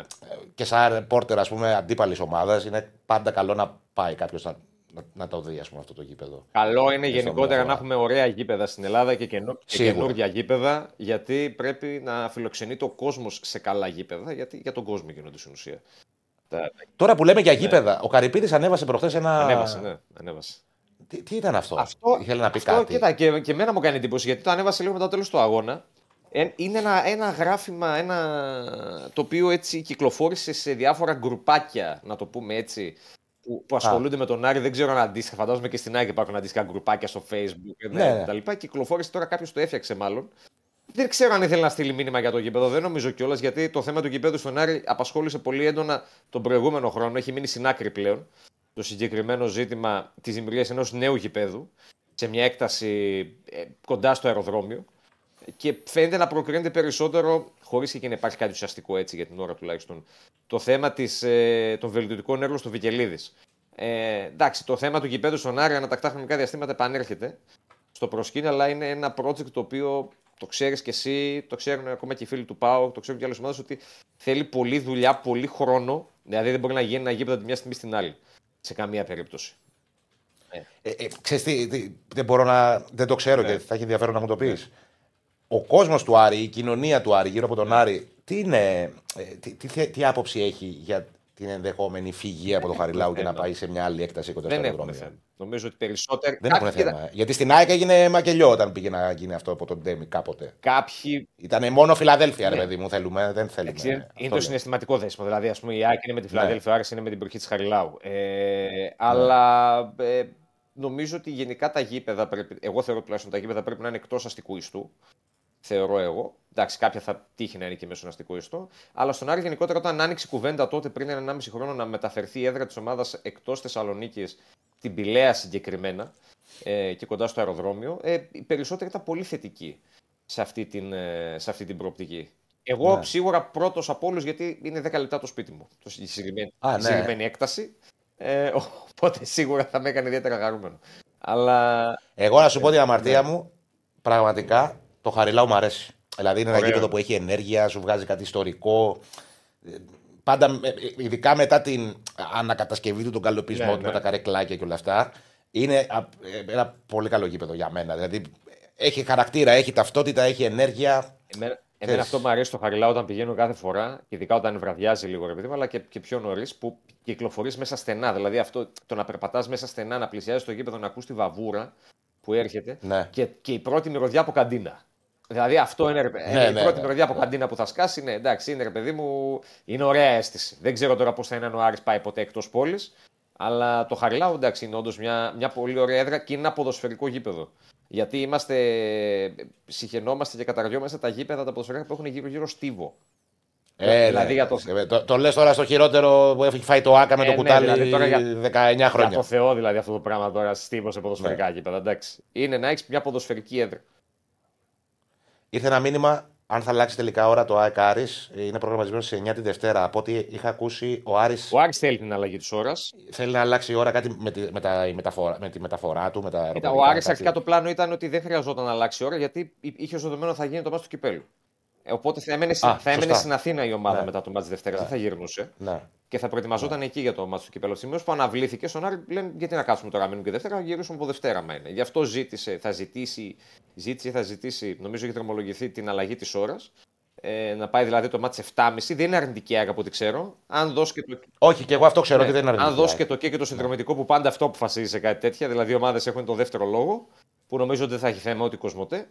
Νομίζω το μάτι θα γίνει 7.30 και ο Άρης θα γυρίσει την, ε, το βράδυ της Δευτέρας στην ε, Θεσσαλονίκη. Τώρα με τι αποτέλεσμα αυτό έχουμε μέρες ακόμα να το δούμε. Εντάξει, πάντως ο Άρης από σήμερα έχει μπει στους ρυθμούς αυτού του αγώνα. Μπορεί η Άκη να σκέφτεται το μάτι με την Brighton, αλλά ο Άρης μπαίνει από σήμερα πλέον στους ρυθμούς ενός ακόμα ντέρμπι. Διαφορετικό βέβαια νομίζω σε σχέση με αυτό με τον Παναθηναϊκό, γιατί είναι και άλλη ομάδα η ΑΕΚ, είναι άλλο στυλ παιχνιδιού. Θα παίξει ο Άρης και σε μια δύσκολη έδρα όπως είναι η Νέα Φιλαδέλφια. Και για τον Μάντζιο τα ζητήματα που υπάρχουν ε, είναι πάλι συγκεκριμένα δύο-τρία. Δεν θα έχει το Verstraete και θα πρέπει να καταστρώσει από σήμερα τα πλάνα του χωρίς το Βέλγο, ο οποίος θα απουσιάσει λόγω καρτών. Τον βοηθάει το γεγονός και θα δούμε λίγο συνέχεια και μια καρτέλα σχετικά με το Ζουλ. Τον βοηθάει το γεγονός ότι ο Ζουλ μετά από τρεις μήνες έπαιξε βασικός και πέρασε το τεστ σε ένα παιχνίδι ψηλών απαιτήσεων όπως αυτό με τον Παναθηναϊκό και θα το εξηγήσουμε συνέχεια και με νούμερα. Απλά πλέον ψάχνει τον παρτενέρ του Ζουλ από τη στιγμή που θα λείπει ο Verstraete. Ε, ο Τζούρας εκεί είναι μια επιλογή. Εδώ βλέπουμε και την κάρτα Τη βλέπουμε την τη, κάρτα. τη ναι. συγκεκριμένη. Ο Τζούρασεκ είναι μια επιλογή ο οποίος μπήκε ως αλλαγή στο παιχνίδι με τον Παναθηναϊκό, τα πήγε καλά. Δεν είναι κλασικό εξάρι και γενικά ο Μάντζιος, αυτό το οποίο βλέπουμε και στην κάρτα, ε, τα δύο εξάρια του λύνουν πολύ τα χέρια σε αυτό που θέλει να κάνει, ειδικά στα ντέρμπι. Και είναι μόλις δύο παιχνίδια που έχει παίξει ο Άρης φέτος με δύο καθαρά εξάρια. Το ένα είναι με το, το 0-0 με τον ΠΑΟΚ στην Τούμπα, όπου ο Πάουκ μια ευκαιρία έκανε σε 90 λεπτά με τον Ζήφκοβιτς, δηλαδή δεν τον άφησε τον Πάουκ να κάνει τίποτα. Και το μάτς με τον Παναθηναϊκό, που από το 15-20 και μετά Ε, ο Άρης πήρε το κέντρο και μπλόκαρε, γιατί εκεί ήταν το κλειδί όπως αναλύαμε και τη Δευτέρα. Μπλόκαρε το πολύ καλό παιχνίδι που κάνει ο Παναθηναϊκός από τον άξονα και την κυκλοφορία που έχει στα μεσοδιαστήματα. Θυμίζω ότι ο Μάντιος στην πρώτη θητεία του είχε δύο χαφάρες, θα τις πω εγώ, το Σάσα και το Τζέγκο, που του κάνανε απίστευτη δουλειά και ήταν κλειδί στην εικόνα που έβγαζε ο Άρης τότε, ειδικά την πρώτη χρονιά του Μάντζιου. Κάτι αντίστοιχο, ένα αντίστοιχο δίδυμο ψάχνει και φέτος. Επειδή τόσο καιρό δεν είχε το Ζουλ, δεν τον βοηθούσε αυτό το πράγμα. Από τη στιγμή όμως που έχει πλέον τον Καμερουνέζο, μπορεί να ανεβάσει και τον Νταρίντα λίγο πιο ψηλά, όπως και το έκανε με τον Παναθηναϊκό, ε, και να κινείται με δύο εξάρια. Θα σπάσει αυτό στο ματς με την ΑΕΚ. Τζούρασεκ και Νταρίντα νομίζω ότι είναι οι βασικοί υποψήφοι για να καλύψουν το κενό δίπλα στον, ε, στο Ζουλ. Νωρίς ακόμα είναι έτσι κι αλλιώς. Θα δούμε από τις επόμενες μέρες τώρα πώς θα το χειριστεί ο Μάτζιος. Και το ερωτηματικό που υπάρχει με τον Φεράρι. Περιμένουμε, δεν θα τελειώσει και η σημερινή προπόνηση, να δούμε μια πρώτη εικόνα από την επανεκτίμηση της κατάστασης του Αργεντινού. Ο οποίος μπαίνει σε τέταρτη εβδομάδα δίχως προπονήσεις. Είχε παίξει με ένεση στο βόλο, αλλά δεν έχει προπονηθεί καθόλου εκείνη την εβδομάδα. Ε, έχει τις δύο εβδομάδες διακοπής που δεν προπονήθηκε καθόλου. Ε, οπότε και να επιστρέψει είναι ένα ζήτημα η αγωνιστική του ετοιμότητα. Δεν είναι εύκολο να προλάβει. Αλλιώς θα πάει ο Μάτζιο στην επιλογή του Μοντόγια που εγώ νομίζω ότι σε αυτό το μάτι δεν είναι και κακή απαραίτητα. Γιατί εφόσον πάμε με τη λογική και ΑΕΚ παίξει με τον Ελίανσον από εκεί, που αν δεν κάνω λάθος είναι και αριστεροπόδαρος, ε, θα χτυπήσει πάνω στο. θα μπορέσει να τον κλείσει το καλό του πόδι. Όπως είχε, όπως είχε κάνει ο Μοντόγια ως δεξιοπόδαρος πάνω στο Ζήφκοβιτς. Στην, ε, στην okay. ε, Νίκο μου, αν δεν έχουμε κάτι ακόμα να, ναι. να το κλείσουμε, γιατί πρέπει να πάμε στο Διονύση που είναι στο αεροπλάνο βεβαίως, βεβαίως. και πρέπει να τον βεβαίως, προλάβουμε. Βεβαίως, βεβαίως. Ε, θα τα πούμε πάλι αύριο. πάλι αύριο. Καλή συνέχεια. Σε ευχαριστούμε πολύ. Γεια χαρά. Πάμε γρήγορα στο Διονύση. Τι έγινε; Α, να φτιάξει την κάμερα. Ε, θα αλλάξει τελικά ώρα το ΑΕΚ-Άρης, το διαβάσαμε. Σιγά μην κάνει γήπεδο, ξυπνάτε. Ok. Okay. Δεν είπε κανείς ότι θα κάνει γήπεδο. Μια φωτογραφία ανέβασε. Ε, Πώς χωράει το Χαριλάου και απαντάνε 28, 22, 823 κάπου εκεί. Βλέπεις Ελίασον ή Άμραμπατ για αύριο. Λογικά Άμραμπατ που δεν έπαιξε στα Γιάννενα, αλλά ο Ελίασον σε εξαιρετική κατάσταση, λέει ο Αλέξης. Άμραμπατ βλέπω γιατί βάζει στην Ευρώπη τον Άμραμπατ συνήθως και επειδή είναι πιο physical, ε, σε πιο physical χαρακτηριστικά το παιχνίδι με την Brighton, θέλει τον, τον Άμραμπατ που είναι πιο δυνατός και να βάλει τον Ελίασον κατά τη διάρκεια του παιχνιδιού. Αυτό κάνει πάντα. Αυτό νομίζω ότι θα κάνει και αύριο στη Φιλαδέλφια. Πάμε, Πάμε στο Διονύση. Πάμε στο Διονύση. Τι έγινε, όλοι με τον ήλιο και φόντο τα αεροδρόμια παίρνετε; Σε κλειστό χώρο κανείς; Τι γίνεται; Τι γίνεται; Καλά, φτάσατε όλα καλά. Φτάσαμε όλα καλά. Δυστυχώς δεν πρόλαβα να σας δείξω την αποστολή γιατί μόλις έφυγε. Αν μπορώ λίγο να γυρίσω την κάμερα, Όχι. να δείτε λίγο. Α, άνθρωποι της ομάδας είναι αυτοί. Okay. Όλο το κομβόι, ας πούμε, που τους περιμένει. Το Πούλμαν πριν από λίγο έφυγε εδώ στο τοπικό αεροδρόμιο, πολύ μικρό αεροδρόμιο. Στο Καστεγιόν προσγειωθήκαμε, το οποίο είναι κοντά στο, στο Βεγγερεάλ. Πραγματικά, Άκη, δεν έχω δει πιο μικρό αεροδρόμιο. Έβλεπα είναι μικρή και η πόλη εκεί, γι' αυτό ρε. Δεν είναι μικρή η πόλη. Ναι, ναι. Πριν προσγειωθούμε, έβλεπα από ψηλά ένα αεροδρόμιο με μία μικρή λωρίδα. Αλλά έβλεπα ότι φεύγαμε αλλού και λέω: Τι αεροδρόμιο είναι αυτό, ποιο προσγειώνεις εδώ; Κάποια στιγμή γυρίζει το αεροπλάνο, κάνει μια μια στροφή και καταλαβαίνω ότι πάμε σε αυτό. Εντάξει, όλα καλά. Καλός καιρός. Ε, Είσαι ο μόνος που βρήκε καλό καιρό, να ξέρεις. Ο Ηρακλής μας πήρε με, με κρυοπαγήματα από τη Γερμανία. Με ό,τι αυτό συνεπάγεται, γιατί μιλάμε για τον Ηρακλή. Έτσι, καταλαβαίνεις τώρα. Ναι. Να κρυώνει ο Ηρακλής, κάτι πάει. Το, το, περιμέναμε. Ναι. Δηλαδή, είχαμε δει θερμοκρασίες. Τώρα πρέπει να είναι γύρω στους 18-19 βαθμούς. Α, καμπάνα. Θα φτάσει και 23 σήμερα, σύμφωνα με τις προβλέψεις. Οπότε όλη η αποστολή του Παναθηναϊκού συνάντησε καλές καιρικές συνθήκες εδώ στην ε, Ισπανία. Τώρα έχουν έρθει όλοι οι παίκτες εδώ, οι διαθέσιμοι. Πλην Μάγνουσον και Πάλμερ Μπράουν που είναι απόντες των γνωστών. Ε, και αυτό συμβαίνει γιατί θα κάνει προπόνηση ομάδα και μετά το μάτς. Οπότε θα πρέπει να προπονηθούν και όσοι θα είναι εκτός λίστας, δεν υπολογίζονται, αλλά θα τους έχει ο Παναθηναϊκός για το παιχνίδι με τον ε, Όφη. Και από εκεί και πέρα να δούμε πώς θα ολοκληρωθεί η προετοιμασία πλέον με την προπόνηση που θα γίνει το απόγευμα. Ε, νωρίτερα είναι προγραμματισμένη και η συνέντευξη τύπου του Ιβάν Γιοβάνο. Τώρα ήταν το πρωί η συνέντευξη τύπου του Μαρθελίνου, του προπονητή, του προπονητή των Ισπανών, όσο πετούσαμε εμείς, δεν έχω προλάβει να δω τι έχει πει. Ο οποίος μάλιστα, επειδή είχαν έρθει και κάποιοι Έλληνες συνάδελφοι από χθες, ένα-δύο, είπε ότι δεν θα μιλήσει σε Έλληνες απεσταλμένους. Δεν το έχω ξανακούσει τώρα. Γιατί; Δεν ξέρω. Ότι θα, είναι μόνο για τους Ισπανούς. Δηλαδή, Ε, ε, πρώτη φορά τα ακούω. Δηλαδή, Ναι, ξέρω και- συνάδελφο ο οποίος ήρθε χθες εδώ και μάλιστα έκανε κανένα 12 να έρθει με ανταποκρίσεις με, με ταλαιπωρίες, με σκοπό να στείλει υλικό αρχικά για το, το κανάλι του, ας πούμε, για τον Μαρτέλινο και τους είπαν ότι κύριε δεν. Τώρα τι έχει συμβεί, αν άλλαξε κάτι δεν το ξέρω γιατί πετούσαμε. Λοιπόν. Εγώ δεν ξέρω αν επιτρέπεται και από την UEFA αυτό. Δηλαδή, όποιος είναι διαπιστευμένος για τον πάντα αγώνα ακούω, πάντα μπορεί να ακούω. πάει σε όλες τις. Ναι, τέλος πάντων. Παράξενο λες, και μικροπρέπεια πάντα κιόλας. Ναι. Ναι, ρε παιδί, δεν ξέρω τώρα γιατί Ναι. το είπαν αυτό. οι- Δεν το είπαν δημόσια, το είπαν στον άνθρωπο αυτόν ότι ξέρετε κάτι, δεν ε, θα μιλήσουμε με του Ισπανού. ναι. Δεν ξέρω αν προβλέπετε, δεν προβλέπετε προφανώς, αλλά εν πάση περιπτώσει δεν ξέρω γιατί Οκ. ειπώθηκε αυτό. Ε, και αν ε, άλλαξε κάτι, δεν μπορώ να το γνωρίζω ξανά γιατί ήμουν στη, στην πτήση. Τώρα, ε, αν μπορούμε να πούμε έτσι μια πιθανή σύνθεση για τον Παναθηναϊκό, αν και θα πούμε περισσότερα αύριο, νομίζω ότι κα- έχει κάποιες αλλαγές. Θα σου πω με Μπρινιόλι κάτω από τα δοκάρια, με το Γεντβάι και το Σένκεφελντ στα δύο στόπερ. Αριστερά Μλαντένοβιτς, δεξιά να επιστρέφει ο Βαγιανίδης ε, ως δεξί μπακ. Στα χαφ ο Αράο, ο Τσέριν και παίζεται μια θέση. Ο Βιλένα. Δεν αποκλείω ακόμη να δούμε και Τζούριτσις και να δούμε τον Μπερνάρ στο ένα άκρο.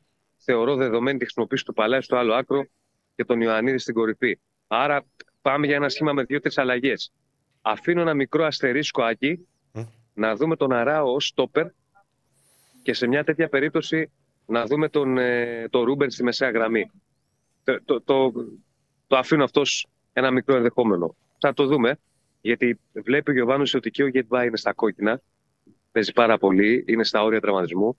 Βλέπει ότι υπάρχει μια δυσκολία στην ομάδα του να αναπτύξει παιχνίδι από την άμυνα. Και αυτή τη στιγμή ο μοναδικός διαθέσιμος μπορεί να το κάνει, μπορεί να παίξει ο στόπερ. Κανονική θέση του αμυντικό χάφι είναι ο Αράο. Έχει παίξει φέτος, Πολύ δεν έχει δεν παίξει το στο κάνω. Αράο. Έχει παίξει. Ναι. Έχει παίξει. Άρα αφήνω ένα μικρό ενδεχόμενο. Θα το δούμε. Το απόγευμα προπόνηση να πούμε ότι εντάξει, τώρα θα πάει η ομάδα να ξεκουραστεί στο ξενοδοχείο. Θα είμαστε κανονικά και εμείς στην προπόνηση. Θα έχει και υλικό να δει ο κόσμος και στα social, στους μπεταράδες και στην αυριανή εκπομπή που θα βγούμε κανονικά. Οπότε νομίζω ότι θα, θα έχει ενδιαφέρον από όσους έχουμε μαζί στα ξένα τέλος πάντων αυτές τις ημέρες για τον κόσμο να δει πλούσιο υλικό και για Παναθηναϊκό και για Ολυμπιακό και για ΠΑΟΚ. Τέλεια. Άψογα. Αύριο σας περιμένω γιατί σήμερα με αφήσατε μόνο μου. Αλλά εντάξει. Ναι. Το φέραμε βόλτα. Ήταν το πρόγραμμα δεύτερο. Ναι, ρε, Συγγνώμη, δεν πειράζει. ο αντίπας τι ώρα έφτασε; Ο αντίπας βγήκε τηλεφωνικά καταρχήν γιατί πήγαμε να βάλουμε ένα φω- φωτιά στο κινητό ε, ε, και με κάτι εφαρμογές που τα είχε μπλέξει. Έφτασε, Ναι. δεν ξέρω τι ώρα έφτασε. έφτασε ήταν στα τρένα, ρε, ήταν θαλασσοπνιγότανε. Α, είχε τρένα, είχε Ναι, τρένα. ναι, ναι, ναι. Ωραία. Εντάξει, Διονύση μου. Έγινε. Θα τα πούμε και αύριο. Θα τα πούμε και αύριο. Κανονικά. Έγινε. Γεια χαρά. Γεια σας. Ήρθε το τέλος. Ήρθε το τέλος. Ήρθε το τέλος. Happy Traveler, έπαθε Λουτσέσκο Μαρθελίνιο. Δεσίλα, μάλλον δεν έχεις δει το αεροδρόμιο της Σκιάθου, λέει ο Παναγιώτης. Ε, καλά, δεν πήγες στη Σκιάθου. Πήγες στο, στη Βιγερεάλ, πήγες να παίξεις Ευρώπη, Ισπανία. Για όνομα του Θεού. Λογικό είναι. Παιδιά, ο Λάρη όταν έχει όρεξη. Το καλύτερο παιδί είναι ο Λάρη όταν έχει όρεξη. Όταν δεν έχει βέβαια κάνει αντιαθλητικά. Δεν ξέρω τι εννοεί. Ο Λαρετζάκης, ο πασχετμπολίστα. Ναι. Και πού κολλάει, ο- ή αναφέρθηκε κανείς στο Λαρετζάκη του πασχετμπολίστα. Όχι. Πριν ο Σπύρος με... Ο Σπύρος πριν, πριν 40 λεπτά πριν βγήκε. Εντάξει, ο Σπύρος μπορεί να το βλέπει τώρα. Μπορεί να το βλέπει τώρα. ναι. Ε, Βλέπεις Ελίασον η Άμπραμπα, τι είπαμε. Ε, η Βίλα Ρώσα είναι σαν κομμόπολη για όσους δεν το ξέρετε. Εμείς, δε- εγώ δεν το ξέρω.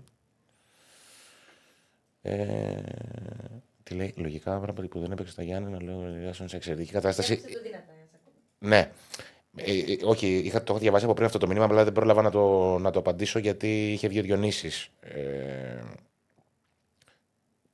αν θα παίξει αύριο ο Άμραμπατ ή ο Ελίασον που είναι σε καλύτερη κατάσταση ο Ελίασον. Είναι σε καλύτερη κατάσταση ο Ελίασον, όμως τις περισσότερες φορές ε, πάει στις ε, προδιαγραφές του παιχνιδιού η λογική του, του Αλμέιδα.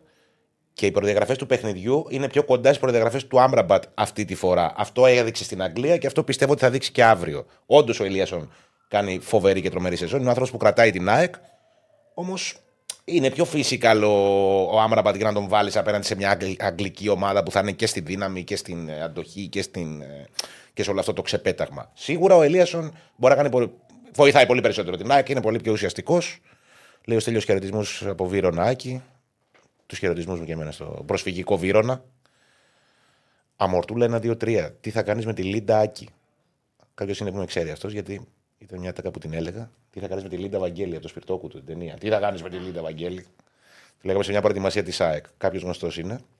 Και το είχαμε πει τώρα στα σκαλάκια μου φαίνεται. Ναι. Αυτά. Αυτά λοιπόν τα νέα της Αλεξάνδρας. Αυτά λοιπόν τα νέα. Πες ένα τραγουδάκι. Της Αλέξ. Άκη με αριστερό μπακ θα γίνει τίποτα, λέει ο Αλέξης. Ή θα πάμε με τον Πήλιο και με τον Σιντιμπέ με λύσεις ανάγκης τον Γενάρη. Η ΑΕΚ εξετάζει την απόκτηση αριστερού μπακ με πιο μακροχρόνιο ορίζοντα. Δηλαδή, αν βρει ένα μπακ το Γενάρη που θα τη κάνει για την επόμενη μέρα της, για τη νέα σεζόν, για την επόμενη σεζόν, για τη μεθεπόμενη σεζόν, γιατί ένας από τους δύο Ιρανού θα φύγει, τότε θα τον πάρει από το Γενάρη. Αν δεν βρει ένα τέτοιο παίκτη, τότε θα το πάρει το καλοκαίρι αριστερό μπακ. Θα αποτελεστεί ένας εκ των δύο Ιρανών ή και οι δύο Ιρανοί και θα αποκτηθεί τότε άλλος παίκτης. Σε, αυτό το, σε αυτό το ενδεχόμενο θα πάει με τον Μπίλιο και με τον Σιντιμπέ. Μην τρελαίνεστε με τον Μπίλιο. Δεν νομίζω ότι. Δηλαδή, προχθές έπαιξε ο Μοχαμάντι αριστερό μπακ, για παράδειγμα. Δεν νομίζω ότι υπερτερεί και σε πολλά πράγματα ο Μοχαμάντι σε σχέση με τον, ε, με τον Μπίλιο. Δηλαδή, ε, λίγο, να έχουμε λίγο εικόνα του τι γίνεται. Για μένα καλύτερος με την μπάλα ο Πίλιος και είναι ανάλογα aggressive όπως ο Μοχαμάντι. Δεν έχει την εμπειρία. Ok, okay. όλοι από κάπου ξεκινάνε. Μπακασέτας υπάρχει περίπτωση. Πάντα υπάρχει περίπτωση για τον Τασάρα.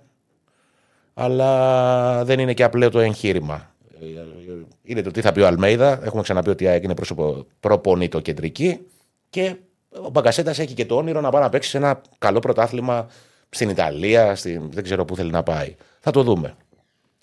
Δευκαλίων ρωτάει τους Ιρανούς, δεν θα τους ανανεώνεις Εσιάκη. Όχι, δεν τους ανανεώνει. Θα τους ευχαριστούσε για την προσφορά τους, ειδικά το Χατζησαφή. Ε, μπακαλίστηκα τώρα, μιλάμε έτσι. Δεν είμαι κάποιος εγώ για να τους ανανεώσω. Απλά λέω τη γνώμη μου. Δεν νομίζω ότι.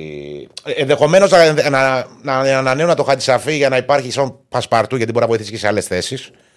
Αλλά με το Μοχαμάντι, όχι, νομίζω ότι έχει κρεμάσει λίγο το πράγμα. Και δεν γίνεται να έχεις τώρα δύο Ιρανούς αριστερά μπακ, δηλαδή για όνομα του Θεού. Δεν μπορεί να, δίνει, να παίρνει θέση ξένου το αναπληρωματικό αριστερό μπακ, όπως και το κάνουμε. Ήταν ένα λάθος του αγωνιστικού σχεδιασμού πριν δύο-τρία χρόνια. Μείναν τα παιδιά, βοηθήσανε την ομάδα πέρσι. Ειδικά ο Χατζησαφή ήταν συγκινητικός και μπήκε και στην καλύτερη δεκάδα της περσινής σεζόν. Όμως νομίζω ότι κάποια στιγμή πρέπει να κλείνουν οι σελίδες ως προς το βασικό αριστερό μπακ. Πρέπει να πάει η ΑΕΚ παραπάνω. Πρέπει να τελειοποιήσει κάποια πράγματα που σηκώνουν περιθώριο βελτίωση στην εντεκάδα της. Μπρινιόλι για ΑΕΚ θα έπαιρνες; Ναι, θα τον έπαιρνα, γιατί δεν τον πάρω. Ναι, θα τον έπαιρνα. Πιο πολύ μου αρέσει αυτός του Πάουκ. Το Κοτάρσκι, ναι. Είναι πιο σύγχρονος τερματοφύλακας. Δεν είναι ο τέλειος κατά από το τέρμα όπως είναι ο Πασχαλάκης, ας πούμε, που να δείχνει ανίκητος, αλλά είναι σύγχρονος τερματοφύλακας, παίζει έξω από την περιοχή, είναι φοβερός με τα πόδια, έχει και καλά ρεφλέξ. Μ' αρέσει εμένα ο Κοτάρσκι πολύ. Και ο Μπρινιόλι όμως.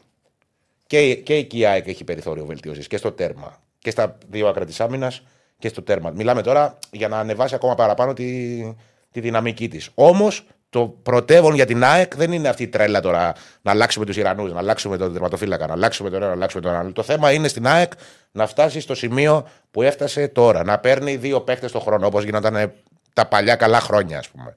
Να είναι ένας βασικός κορμός, ένας σταθερός κορμός, όσο μπορεί να γίνει αυτό στο σύγχρονο ποδόσφαιρο και να έρχονται δύο παίχτε τρεις παίχτες το, το, χρόνο. Εγώ ε, έτσι τη φαντάζομαι την ΑΕΚ και εκεί πιστεύω, αυτό πιστεύω ότι είναι η βασική συνταγή για να προχωρήσει και να χτίσει κάτι πολύ δυνατό. Από Πάοκ μια καλή προσθήκη με τρομερή εξέλιξη θα ήταν ο Κουλιεράκης για το κέντρο της άμυνας. Πώς θα το πάρεις τον Κουλιεράκη από τον Πάοκ. Δεν γίνεται. Να λέμε πράγματα εφικτά. Αν και στο κέντρο της άμυνας, με αυτούς που έχει τώρα η ΑΕΚ, μια χαρά είναι. Δεν θέλει κανέναν. Μια χαρά είναι με τον Βίντα, μια χαρά είναι με τον Μουκουντή, μια χαρά είναι και ο Κάλενς και μια χαρά είναι και ο Μίτο τέταρτη λύση. Εγώ δεν, έχω, δεν νομίζω ότι το κέντρο της άμυνας είναι μια θέση που λες ότι χρειάζεται αναβάθμιση ΑΕΚ. Με την τωρινή μορφή, έτσι. Τώρα υπάρχει ένας τραυματισμός, ένα από οτιδήποτε χτύπα ξύλο, είναι μια άλλη κουβέντα. Τι θα γίνει, θα, θα μιλάω για πολλή ώρα μόνος μου; Μόνος Α. Α, έτοιμοι είμαστε. Ωραία. Λοιπόν, σας ευχαριστούμε πάρα πολύ για την παρέα που μας κάνατε. Θα τα πούμε ξανά αύριο. Ε, αυτό. Εμείς ευχαριστούμε, Άκη. Ε, ευχαριστούμε όλους και εσάς και τον κόσμο που ήταν μαζί μας. Λοιπόν, εισάβρονται σπουδαία. 5 τσάρ, 5-7 τσάρλι, μπολ. 5-7. Είναι, κάπου μου τα βγάζει να τα λέω όμως. 7,5-9,5 ραγκάτσι. Τα λες, ακούγεσαι τώρα, εσύ δεν ακούγεσαι; Ακούω. Ε, ωραία, τι επαναλαμβάνω, εγώ τι είμαι, χαζός. Καλή συνέχεια. Φιλιά.